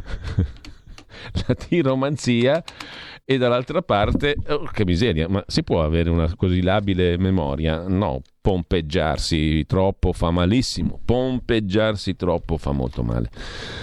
Andiamo al giornale, il giornale a pagina 3 si occupa della questione dei trasporti, merci, logistica, indotto, gli antipass mettono a rischio la ripresa, sono dei gran bastardi questi no green pass, più di 100 miliardi a rischio. Il business dei porti vale da solo il 3% del PIL, con quello di trasporti e stoccaggio si arriva al 15%. Danni economici enormi. Il giornale ehm, intervista, tra l'altro forze dell'ordine, logistica, autotrasporto, portuali, c'è un sacco di gente non vaccinata. Il giornale intervista il, il vecchio storico eh, Paolo Ugge, presidente di Conftrasporto Confcommercio e della Federazione Autotrasportatori Italiani. I vecchi protocolli hanno funzionato, questo Green Pass crea solo problemi. Non blocchiamo un sistema vitale, obbligo di vaccino per gli addetti entro fine anno e la proposta no al blocco dei servizi è contro la legge. Abbiamo scritto una lettera a Draghi e Giovannini sul fatto che la situazione epidemiologica è molto migliorata rispetto a un anno fa Col Ministero e i sindacati abbiamo messo a punto l'anno scorso un protocollo che ha evitato la paralisi del Paese. Ha funzionato, il numero di contagiati è stato basso, chiediamo che sia definito un obbligo vaccinale per tutti gli addetti entro il 31 dicembre, non entro domani, ma allo stesso tempo di non bloccare un settore fondamentale, altrimenti si rischiano effetti deleteri. Il Green Pass, dice ancora UG, rischia di creare più problemi che opportunità, si rischia il caos con un'incognita enorme nei rifornimenti e sul funzionamento regolare dei trasporti e della logistica. Nell'autotrasporto il 30% degli operatori è senza Green Pass. 30%, uno su tre. Sono in gran parte lavoratori stranieri che sono vaccinati o con un siero non omologato, ma qui ego te battizzo piscem e il Green Pass te lo posso dare anche se c'hai lo Sputnik o il Sinovac, ma se non lavorano ci saranno ritardi nelle consegne. Sta per iniziare il periodo delle consegne dei prodotti natalizi, dice UG addirittura. Mm, da molto tempo si sapeva che sarebbe entrato in vigore domani. Abbiamo però rappresentato al ministro Giovannini le difficoltà applicative di questa decisione. Sarebbe bastato confrontarsi. Si è mostrata però poca sensibilità nei nostri confronti, dice Ugge sul giornale. Sempre sul giornale poi c'è l'altro tema del giorno, pagina 4, subito dopo Salvini incontra Draghi e gli chiede di guidare la pacificazione, ma il Premier resta freddo e va avanti sul Green Pass, scrive ad Alberto Signore. Apprensione per le manifestazioni, dubbi sui portuali. Intanto Letta fa i suoi conti, Super Mario al Quirinale e governo Cartabia. Attenzione che spunta, l'avevamo previsto qua eh, in questa modesta rubrica con eh, la tiromanzia, abbiamo esaminato una forma di gorgonzola, ottimo peraltro, e abbiamo visto che dentro c'è il responso. Cartabia probabile primo ministro, presidente del Coniglio. Pensione garantita ai peones e poi si andrà a votare con calma. Ipotesi di governo Cartabia con Super Mario al Quirinale. Mica male. Chi può opporsi alla prima donna? In questo clima attuale è impossibile. Prima donna ministro del cons- pre- primo ministro, presidente del Consiglio. Nessuno si, si potrebbe opporre, giusto? E poi lei piace a tutti, piace ai cattolici di CL da cui proviene. Prima era una mezza integralista, si è riconvertita, è diventata amica di Giorgio Napolitano, è diventata amica di Mattarella, è diventata amica di Draghi, quindi copre tutto l'arco costituzionale possibile e immaginabile. È del nord, ha fatto la professoressa, cioè va bene per tutti, va bene per tutti la ministra Cartabia. Linea ferma sui tamponi non saranno gratis per tutti. Lega in pressing. Anche il Movimento 5 Stelle chiede che i più poveri non paghino. I diritti vanno subordinati al censo, torniamo lì, allora faremo votare anche chi ha oltre un certo reddito o sotto, dipende da che tipo di regime vogliamo instaurare. Il muro di, di Forza Italia e di PD no a messaggi controproducenti, scrive il giornale.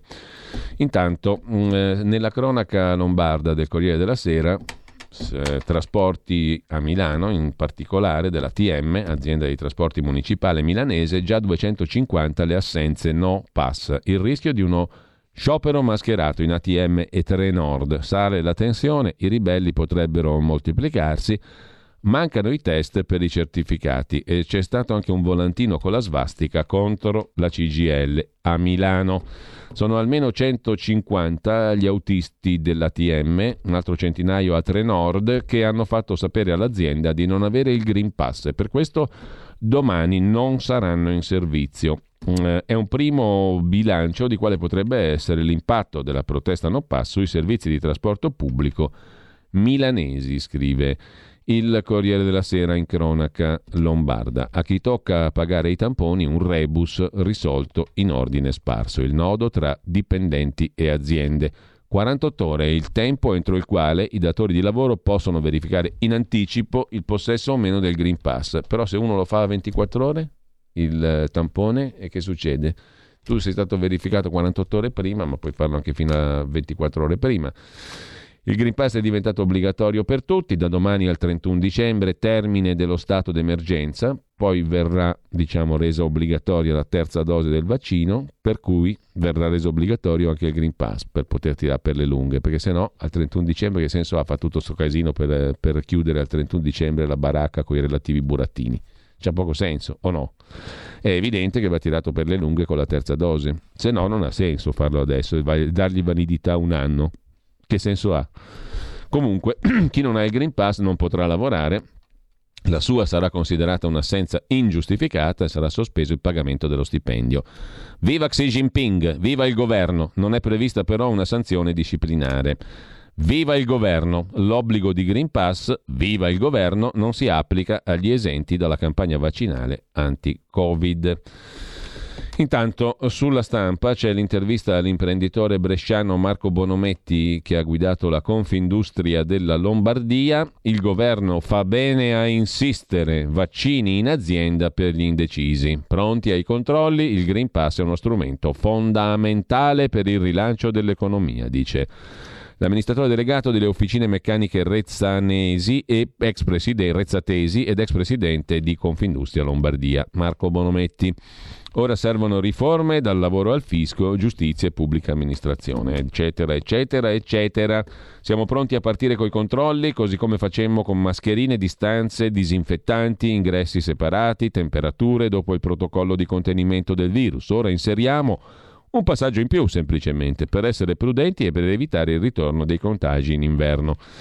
Come funziona il controllo? Inizialmente con l'aggiunta di controllori a ogni ingresso con smartphone per verificare il Green Pass, poi eventualmente si valuterà se automatizzare il processo come per il rilevamento della temperatura.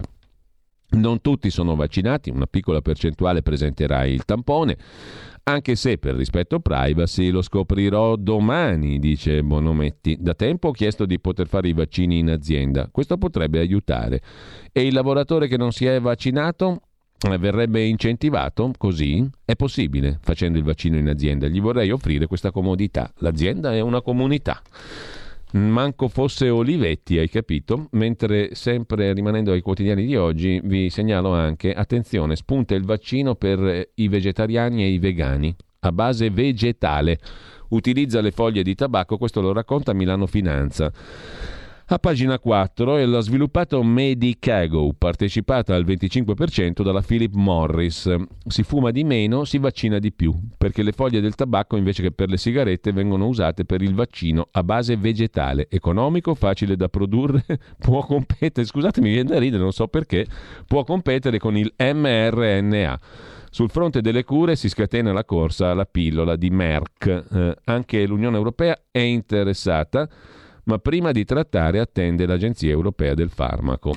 RNA messaggero, adenovirus, proteine, ma anche foglie di tabacco. È proprio questo l'elemento su cui si basa il vaccino anti-Covid che la società canadese Medicago sta per lanciare il primo al mondo a base vegetale, potenzialmente più economico e rapido da produrre rispetto a quelli tradizionali, più facile da conservare e trasportare. E se proprio ti va male te lo puoi anche fumare. Come riportato dal Financial Times, la società che sta ultimando l'ultima fase di sperimentazione con 24.000 soggetti, già in fase 2 aveva riscontrato una robusta risposta in adulti e anziani, 10 volte più anticorpi che nei guariti. La società dovrebbe richiedere l'autorizzazione in Canada entro fine anno, controllata dal gruppo giapponese Mitsubishi Tanabe Pharma. La Medicago è partecipata al 25% dal colosso del tabacco Philip Morris e utilizza il tabacco per produrre la proteina spike del Covid. Il vaccino sviluppato da Medicago può essere prodotto in 5-8 settimane. La domanda è: ma se uno si fuma due pacchetti di Marlboro al giorno è vaccinato uguale? Mm, perché il tabacco è la, la, la, fonte del vaccino, di questo vaccino a base vegetale, E quindi non lo so, magari chi fuma tanto e, e, e non prende il Covid, chi lo sa. Il vaccino sviluppato da Medicago può essere prodotto in 5-8 settimane. Questo può dargli la possibilità di inserirsi in maniera competitiva nel mercato. Pagina eh, esattamente pagina 4 di Milano Finanza di oggi. Molto interessante. A pagina 9 del giornale, invece, l'Italia pronta a dare l'ok, come dicevamo prima, ai lavoratori vaccinati con lo Sputnik e il Sinovac, il vaccino cinese Sinovac, il vaccino russo Sputnik. Finora facevano schifo, da domani sono ottimi. Riconoscimento part-time o integrale per evitare il caos, non per questioni sanitarie, mediche o vaccinali. Possibile la terza dose a mRNA Trasporti, agricoltura e badanti sono i settori con più personale con questi sieri, scrive il giornale dando conto di quanto buono è il Sinovac, quanto ottimo è il Sinovac, quanto ottimo è lo Sputnik dopo che facevano schifo per mesi e mesi e mesi. Intanto Meloni incastra la Morgese, questa è la sintesi che dà della giornata politica di ieri il tempo di Roma. Risposta surreale della ministra, la leader di Fratelli d'Italia. Non siamo intervenuti per evitare disordini, che è il principio aureo per cui alla fine non interverresti mai. In ogni caso, eh, su Repubblica c'è un pezzone lungo su Castellino, il cattivo lì Giuliano Castellino, che durante la manifestazione dei No Green Pass sabato scorso era in piazza a Roma Poteva essere fermato, ma due mesi fa il GIP, giudice indagini preliminari, disse no. Droga, violenze, sorveglianza violata, sabato le minacce agli agenti, il bel, il bel tomo è stato tenuto lì ad agire, a operare. Per il giudice non basta violare la sorveglianza per avere la custodia cautelare, insomma devi ammazzare qualcuno. Intanto mh, mm, c'è un titolo surreale sulla stampa di oggi, chissà se hanno voluto farlo apposta, Salvini scalda Latina, non vergogniamoci del nostro passato, dice il segretario leghista con Meloni e Tajani nel capoluogo a Roma che va al ballottaggio e poi a Latina.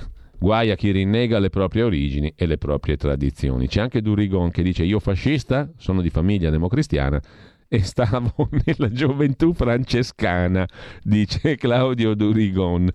L'ordine di scuderia è tassativo, non si parla di fascismo, fassismo. Uh, intanto lasciamo anche questo bellissimo focus della stampa con Salvini che scalda Latina, e scusate se è poco, verrebbe da dire, eh, mentre sulle bollette si occupa di questo Milano Finanza. Dai, andiamo un po' in musica, ma chiedo alla regia, all'ottimo Roberto Colombo, di preparare il secondo pezzo.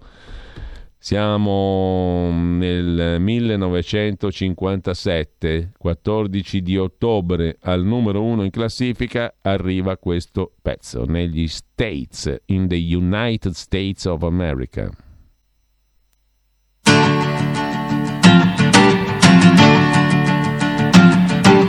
Wake up, Big Susie, wake up.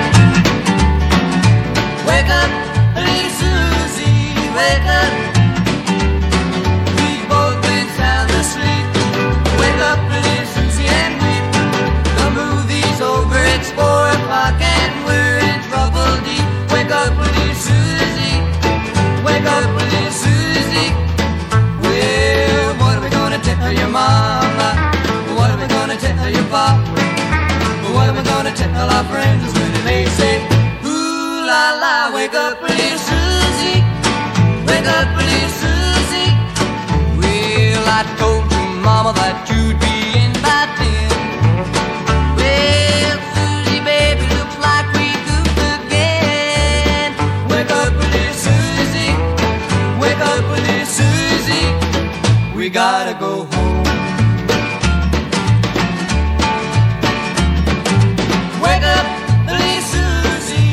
wake up, wake up, please Susie, wake up. The movie wasn't so hot, it didn't have much of a plot.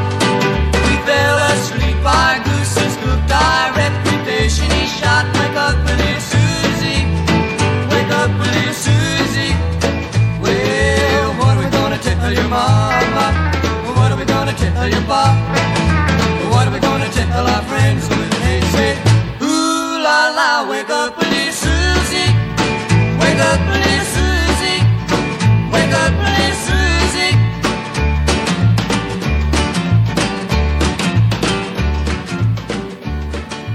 allora, e allora abbiamo ascoltato Wake Up Little Susie degli Everly Brothers, duo musicale dei fratelli Brothers Don e Phil, che ebbe gran successo, Ever, Don e Phil Everly ovviamente, che ebbe gran successo negli anni 50 e arrivò il 14 ottobre oggi del 57 al numero 1 in classifica con questo pezzo Wake Up Little Susie. Svegliati Susanna, eh, che non è male come indicazione generale, intanto molto successo ha l'idea di far pagare i vaccini. Mi dispiace per chi si è vaccinato, me compreso, ma bisogna che paghiamo tutti, tutti uguale, perché altrimenti non è giusto.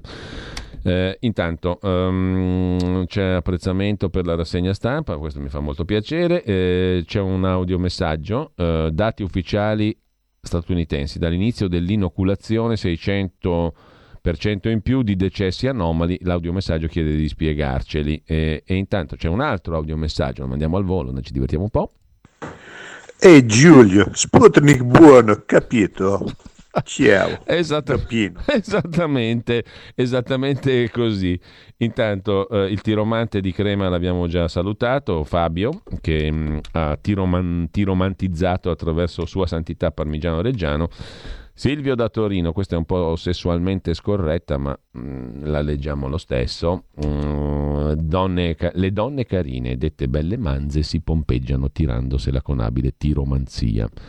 Questa qui non è proprio corretta, ma fa niente, la facciamo scivolare via così, sperando che nessuno se ne accorga. Intanto chiedo cosa ha fatto Draghi, scrive un altro ascoltatore, per meritarsi la posizione che gli è stata affidata, forse a capo dello Stato. Voglio saperlo da Matteo, perché Renzi ovviamente, perché un banchiere o un magistrato può fare tutto, i veterinari o il farmacista invece no. Tra un po' ci sarà il vaccino con la Fanta, scrive un'altra ascoltatrice. Eh, e mm, sempre, mm, no, questa non possiamo leggere, la pompomanzia e la scienza di vaticinare gli eventi dandosi delle arie. Questa non è male, Fa, mette insieme il pompeggiarsi con la tiromanzia, lasciando fuori il formaggio però che io invece sono contrario a lasciare fuori il formaggio perché il formaggio va valorizzato, mentre Alessandro da Firenze sono favorevole al vaccino a pagamento, ma solo se non obbligatorio. E beh, certo, a quel punto diventa una libera scelta come, come il non vaccinarsi. Ci hanno detto che è diritto, si può scegliere di non vaccinarsi, si può scegliere di vaccinarsi o di fare il tampone, pagando entrambe mente, tutti e due.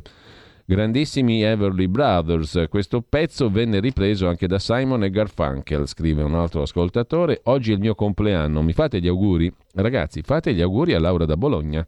E noi glieli facciamo e come gli auguri, io per primo. E allora, scrive Laura, i fumatori di tabacco si possono vaccinare a ogni tiro di sigaretta. Capisco che Wake Up Little Susie abbia avuto un gran successo, è graziosissima. Senti Laura, intanto, Laura da Bologna che ci ascolta, Auguri, anzi la regia adesso è pregata di trovare un bel pezzettino tipo Happy Birthday to You su YouTube eh, da mandare giusto per Laura da Bologna. Sai quelle musichette, eh, tanti auguri a te, Happy Birthday to You, eccetera, eccetera. Quando sei pronto lo mandi a tradimento in regia e io mi taccio, mi vengo surclassato. Intanto Intanto torniamo ai quotidiani di oggi perché c'è ancora roba da segnalare con 2B, mi raccomando. Pronto? Facciamo gli auguri a Laura? Sì, vai. C'è? La pubblicità. Adesso alle 9.06. La pubblicità. Ah, la pubblicità su YouTube. Perfetto. Tanti auguri a te, tanti auguri a te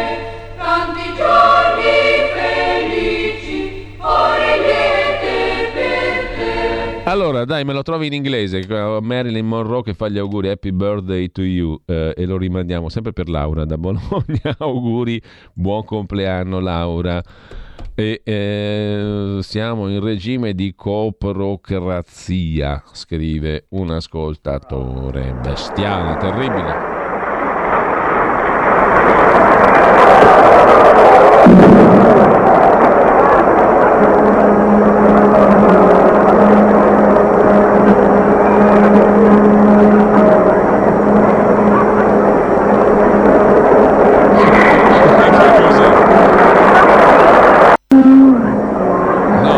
Happy birthday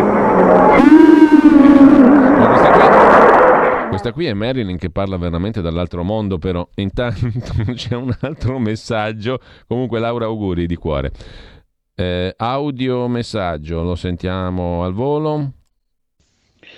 Io mi sono vaccinato con AstraZeneca, vaccino molto buono, specialmente con panna. Alessandro da Firenze.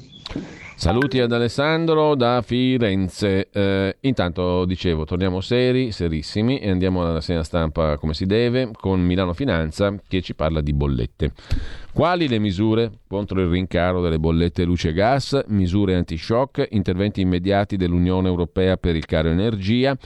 Slitta la decisione sugli stoccaggi, che è una roba di lungo termine, aiuti pubblici per le imprese, voucher, sussidi per i consumatori e la corsa dei prezzi del gas durerà fino ad aprile. Arrivano le misure di breve e medio termine per fronteggiare la crescita dei prezzi dell'energia eccezionale che si protrarrà per tutto il prossimo inverno. La Commissione europea ha presentato la sua toolbox, cioè l'insieme degli strumenti che i singoli Stati potranno adottare per reagire davanti a eventuali shock energetici, dando un elemento di ottimismo e assicurando che da aprile 2022 i prezzi del gas inizieranno a scendere. Quali misure allora potranno usare gli Stati? Supporto ai consumatori, cioè voucher e sussidi, aiuti alle imprese e in qualche ta- caso anche riduzioni fiscali. Saranno gli Stati a decidere. Invece c'è un'intervista sul Corriere della Sera a Tedros Adhanom Ghebreyesus, il già peraltro molto contestato biologo etiope a capo dell'Organizzazione Mondiale della Sanità, il quale dice indaghiamo sull'origine del virus, l'ipotesi del laboratorio non è esclusa. Sospendete terze dosi e brevetti ai paesi ricchi, dice il direttore dell'Organizzazione Mondiale della Sanità. Fattori politici hanno intralciato la nostra capacità di ottenere risposte. Insomma, si dice tanto per dire, ma buttiamola là tanto se verrà a capo di nulla. Mentre sempre eh, dalla stampa di oggi sulla Repubblica c'è un pezzo che manda una cattiva luce sul eh, professor Massimo Galli, infettivologo dell'ospedale Sacco e della Statale, tra i maggiori esperti della lotta alla pandemia, molto conosciutissimo in questo anno e mezzo e passa. Le collaboratrici del professor Galli dicevano mi auguro che abbia il telefono sotto controllo. Nelle indagini dei carabinieri dei NAS le intercettazioni telefoniche, dalle quali emerge la disinvoltura del professor Galli nel parlare di come si pilotano i concorsi ai vertici del eh, Dipartimento di Scienze Biometriche dell'ospedale Sacco, la pratica di pilotare i bandi per i candidati graditi era cosa nota, scrive Repubblica in cronaca di Milano. Cucire in anticipo i requisiti dei concorsi sui curriculum dei protetti, modificare i punteggi, risarcire gli esclusi con altre docenze, un segreto di Pulcinella, tutti lo conoscevano, anche Massimo Galli, l'infettivologo indagato con altri 33 soggetti, tra professori e ricercatori, che ne parla senza remore con le sue colleghe. Si dice sicuro che il candidato da eliminare, il primario del Niguarda, Massimo Puoti, abbandonerà la corsa al concorso da associato, come poi avviene per assegnarlo almeno titolato Agostino Riva. Il 29 gennaio, in una telefonata illuminante, dicono gli inquirenti, la responsabile amministrativa di scienze biomediche del Sacco, Monica Molinai, si lamenta con la ricercatrice Claudia Moscheni proprio della disinvoltura del professor Galli e riferisce di una telefonata con lui, col Galli. Con lui al telefono che chiama la commissione e tanto l'altro non si presenta. Ma che cazzo stai dicendo? Gli ho detto. Ma stai zitto. Ma cosa dice? Ma puoi chiamare la commissione e dire che tanto l'altro ha già dichiarato che non si presenta, che tu non dovresti neanche sapere chi è l'altro. Emerge dall'inchiesta del NAS, coordinata dai PM Furno e Scalas, il metodo utilizzato dagli indagati. Con Galli, dicono le due donne, che ha già anticipato agli altri membri della commissione il suo piano. E poi gli ho detto, continua ancora la Molinai, ma cerchiamo di fare le robe un po' più, ogni tanto un po' più, ogni tanto seriamente. No, ma è pirla, risponde l'altra interlocutrice parlando di Galli. Guarda, io mi auguro che avesse il telefono sotto controllo, giuro. E in effetti, scrive Repubblica, il telefono sotto controllo Galli ce l'aveva. Mi dispiace, dice in una conversazione con Claudio Mastroianni, docente a Palermo, membro della commissione, indagato anche lui, perché spero che non ci siano rogne. Quante domande sono, si informa il docente Mastroianni? Non lo so, risponde Galli, due probabilmente, però mi auguro che una delle due vada a sparire, se no vi è fuori un bel casino, ma da sparire per logica, eh, non per pressione.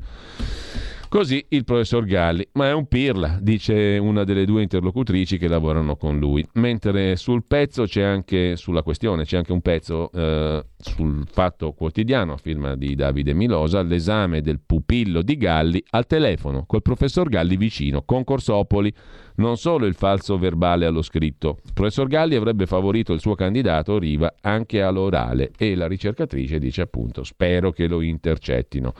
Tra linea web instabile e problemi con la presentazione, il candidato dice ho solo 45 minuti, il virologo ribatte fanne 15 che va bene lo stesso. Niente male, siamo a post. Mentre Cambiando completamente argomento, vi segnalo anche un altro pezzo interessante su Italia Oggi, pagina 2 di Domenico Cacopardo sul caso Renzi. Renzi non è un peone qualunque e non lo diventerà mai, per cui deve riuscire a guardarsi dai suoi troppi passi falsi e la sua disinvoltura con cui fa business in giro per il mondo. C'è invece un bel pezzo di Anegi Nori da Parigi su Repubblica, la madre di Valeria Solesin, la ragazza che è stata uccisa al Bataclan, si rivolge al killer sotto processo eh, in Francia, appunto. Dammi un perché del tuo odio. Per loro le vittime non sono esseri umani, sono metafore di quello che vogliono combattere. Mia figlia Valeria era una persona felice, ancora oggi il suo ricordo ci permette di andare avanti, dice la mamma di Valeria Solesin.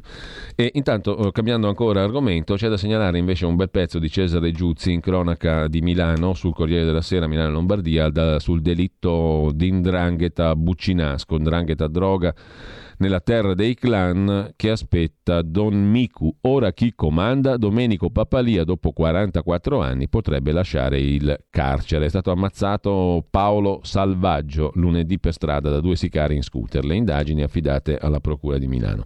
Miku Papalia, per i ragazzi di Platì, è come Che Guevara, si batte per il bene contro il male. Un brigante musolino dei nostri giorni, una vittima della giustizia che paga per tutti, un uomo straordinario e mitico. Quella di Miku Domenico Papalia è una delle storie più incredibili di Indrangheta, capo di una delle cosche più potenti e violente della mafia calabrese. È in carcere da 44 anni. Dai magistrati è considerato una delle figure più autorevoli dell'intera Andrangheta, il nome col quale tutte le cosche venute al nord devono confrontarsi e dal quale passano gli equilibri dei clan ancora oggi, specie che adesso Don Mico potrebbe riavere la libertà. È il fratello di Antonio e Rocco Papalia. Il primo, ancora in carcere, ergastolo, oggi scrive poesie. Il secondo, fuori da quattro anni, è tornato a Buccinasco dopo 26 di galera. Dice di fare il pensionato, non sopporta i giornalisti e i politici. Oggi, dopo l'agguato al narcos Paolo Salvaggio, qualcuno lancia l'allarme per una guerra di mafia imminente alle porte di Milano. La guerra che non c'è. Micu Domenico Papalia ha 76 anni, nasce a Platia, Spromonte di Reggio. Il fiore, la dote di affiliato, la eredita per sangue di madre. Suo padre Giuseppe, detto Ucarciutu, sposa Serafina Barbaro, famig- figlia dei capostipiti della famiglia Barbaro, nata nel 18, 1900. I coniugi Papalia hanno otto figli. Tre, Domenico Rocco e Antonio, diventano i principali protagonisti dell'espansione della mafia calabrese nel nord Italia nei decenni successivi. Il nodo della forza dei barbaro è nei matrimoni incrociati tra famiglie che sono serviti a mantenere la pace a Platì. Domenico risiede a Roma, ma è sempre a Buccinasco. La personalità, la dedizione alle regole, i rapporti con i potenti De Stefano ne fanno un punto di riferimento. Lo definisce così un ondranghetista, è una persona che se sapeva che due compaesani andavano a litigare faceva di tutto per non farli litigare. E adesso torna in auge la questione. Don Mico deciderà chi comanda a Milano a Buccinasco, mentre mh, mm, spostandoci di poco a Voghera Pavia, bandi su misura, aiuti agli amici, dopo il caso dell'assessore pistolero c'è la concorsopoli a Voghera, truccati i requisiti per gli incarichi nei guai dirigenti e funzionari di una partecipata comunale. Invece a Como eh, il lago sarà spezzato in due, per 30 km occorrerà fare due ore di viaggio, i lavori da novembre ad aprile, chiude la statale Regina. O un salasso per i traghetti o un'odissea al volante. Il lago di Como sarà spezzato in due. Non è una bella notizia per chi lo deve percorrere. Attenzione, se vi manca un libro, mm, segnatevi, prendetevi nota, Il suono della bellezza, note di vita e di filosofia, edito da If Press, scritto dalla giornalista Virginia Saba, ex di Sky e Mediaset, compagna del ministro degli esteri Luigi Di Maio. Ha scritto un libro, Virginia, sul senso della vita. Ho scoperto il valore del sacro.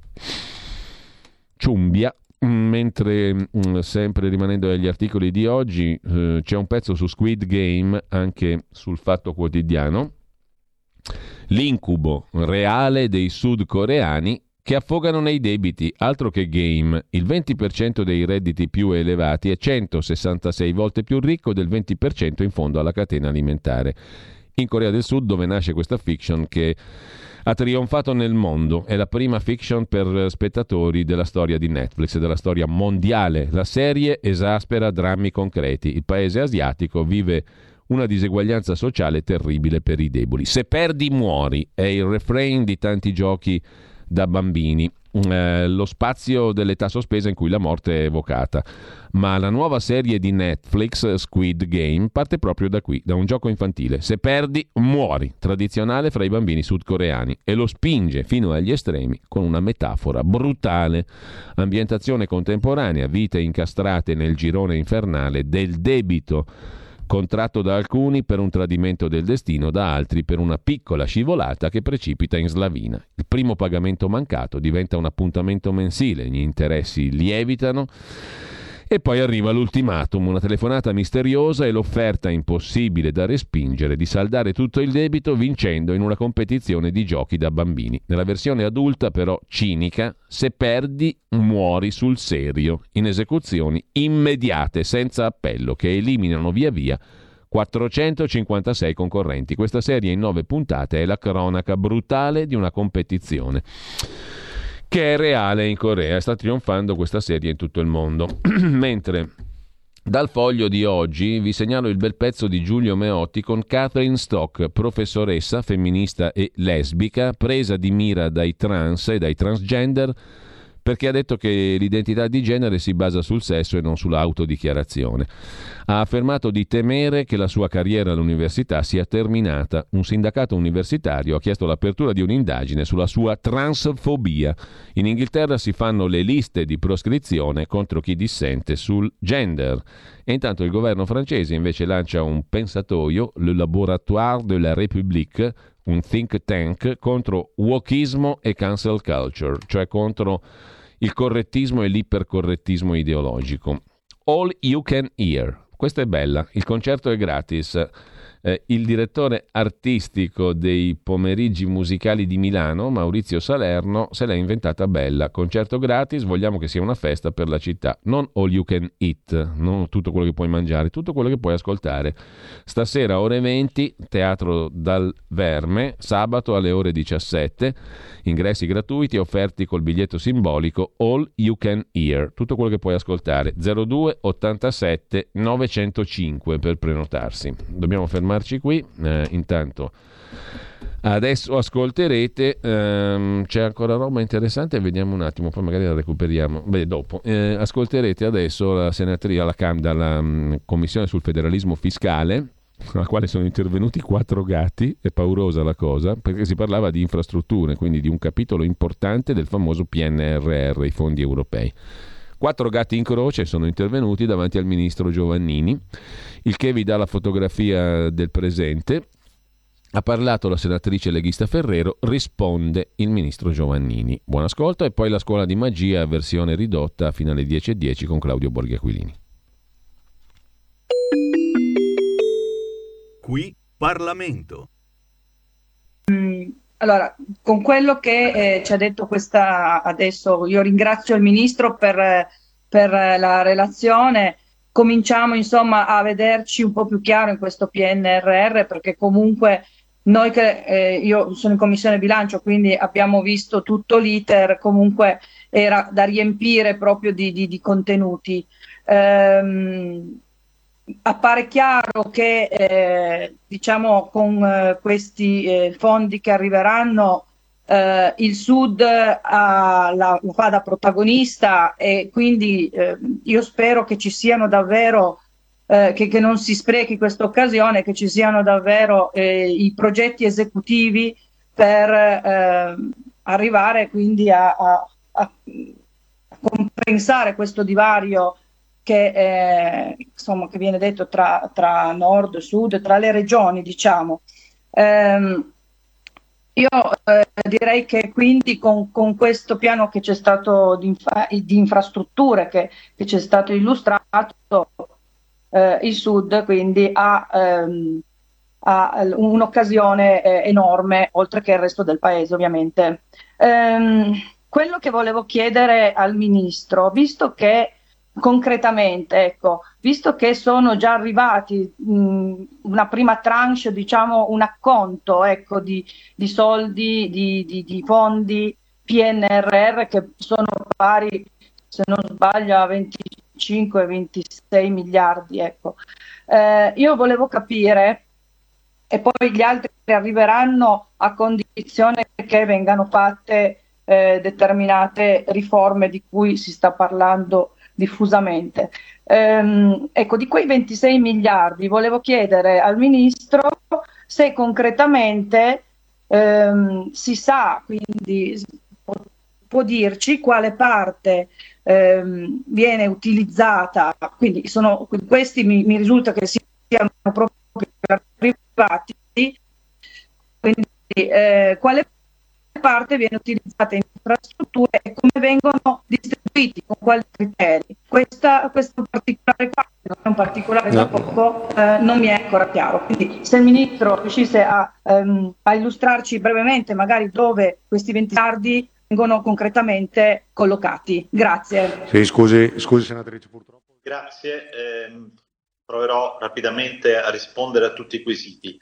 Eh, senatrice Ferrero, eh, e questo in parte risponde anche alla domanda della senatrice Modena, eh, l'acconto che è arrivato sul PNRR è una partita finanziaria che naturalmente è molto importante, ma noi abbiamo già proceduto a conseguire le intese in conferenza Stato-Regioni e in conferenza Stato-Città, ben al di là della prima tranche, perché altrimenti rischieremmo di arrivare sempre in ritardo alla tranche successiva. Ora, eh, questo tipo di informazione è, eh, verrà diffuso, penso, la prossima settimana in modo dettagliato, anche se ogni intesa in conferenza Stato-Regioni è stata sempre pubblicizzata da questo Ministero attraverso comunicati stampa specifici. Perché? Perché avremo, dovremmo avere la prossima settimana la cabina di regia sulla parte eh, di nostra competenza e in quell'occasione diffonderemo tutta una serie di dati territorializzati. Attenzione, dati territorializzati che già sono stati forniti ai presidenti delle commissioni parlamentari più uh, specifiche, la trasporti, la infrastrutture, lavori pubblici e così via. Quindi le commissioni con cui normalmente noi ci rapportiamo hanno già la territorializzazione, la regionalizzazione di tutti i fondi PNRR e fondo complementare di nostra competenza. Però è evidente che anche visto che dovremmo avere tra breve una ulteriore conferenza Stato-Regione in cui eh, definire, e poi rispondo su questo, eh, le intese su una parte di fondi consistenti, ecco, per la fine del mese noi avremo questo tipo di informazione anche sul nostro sito eh, per ciò che riguarda naturalmente la parte di nostra competenza. Se invece la Commissione vuole avere una visione più complessiva, credo eh, si debba rivolgere al Ministero dell'Economia e delle Finanze, visto che il, la funzione di monitoraggio complessivo del PNRR e del fondo complementare risiede proprio nel Ministero.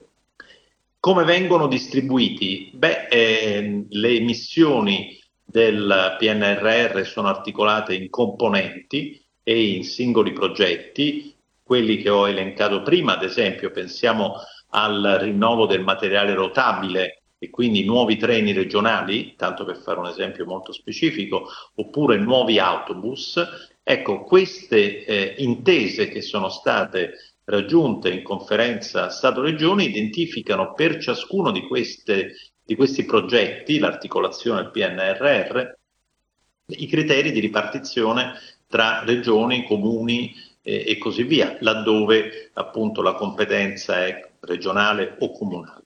Nel caso del PINQUA, del Programma Innovativo Nazionale eh, per la qualità dell'abitare, i 2,8 miliardi che sono stati distribuiti eh, una decina di giorni fa, se ricordo bene, hanno già dietro tutti i singoli progetti presentati da regioni, province e comuni e quindi lì l'articolazione già è molto fine.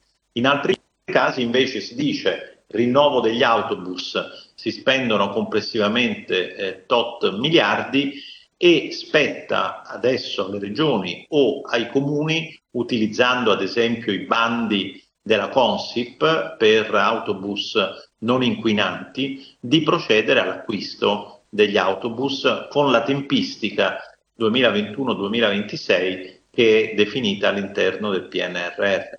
Quindi eh, questo è il modo con cui stiamo procedendo e noi siamo arrivati, o meglio arriveremo dopo le intese che speriamo di acquisire nelle prossime settimane, a una ripartizione del 92% dei 62 miliardi di competenza del eh, Ministero. Naturalmente un pezzo molto consistente di questi eh, fondi, eh, quasi 30 miliardi, eh, vanno a Rete Ferroviaria Italiana. Qui Parlamento.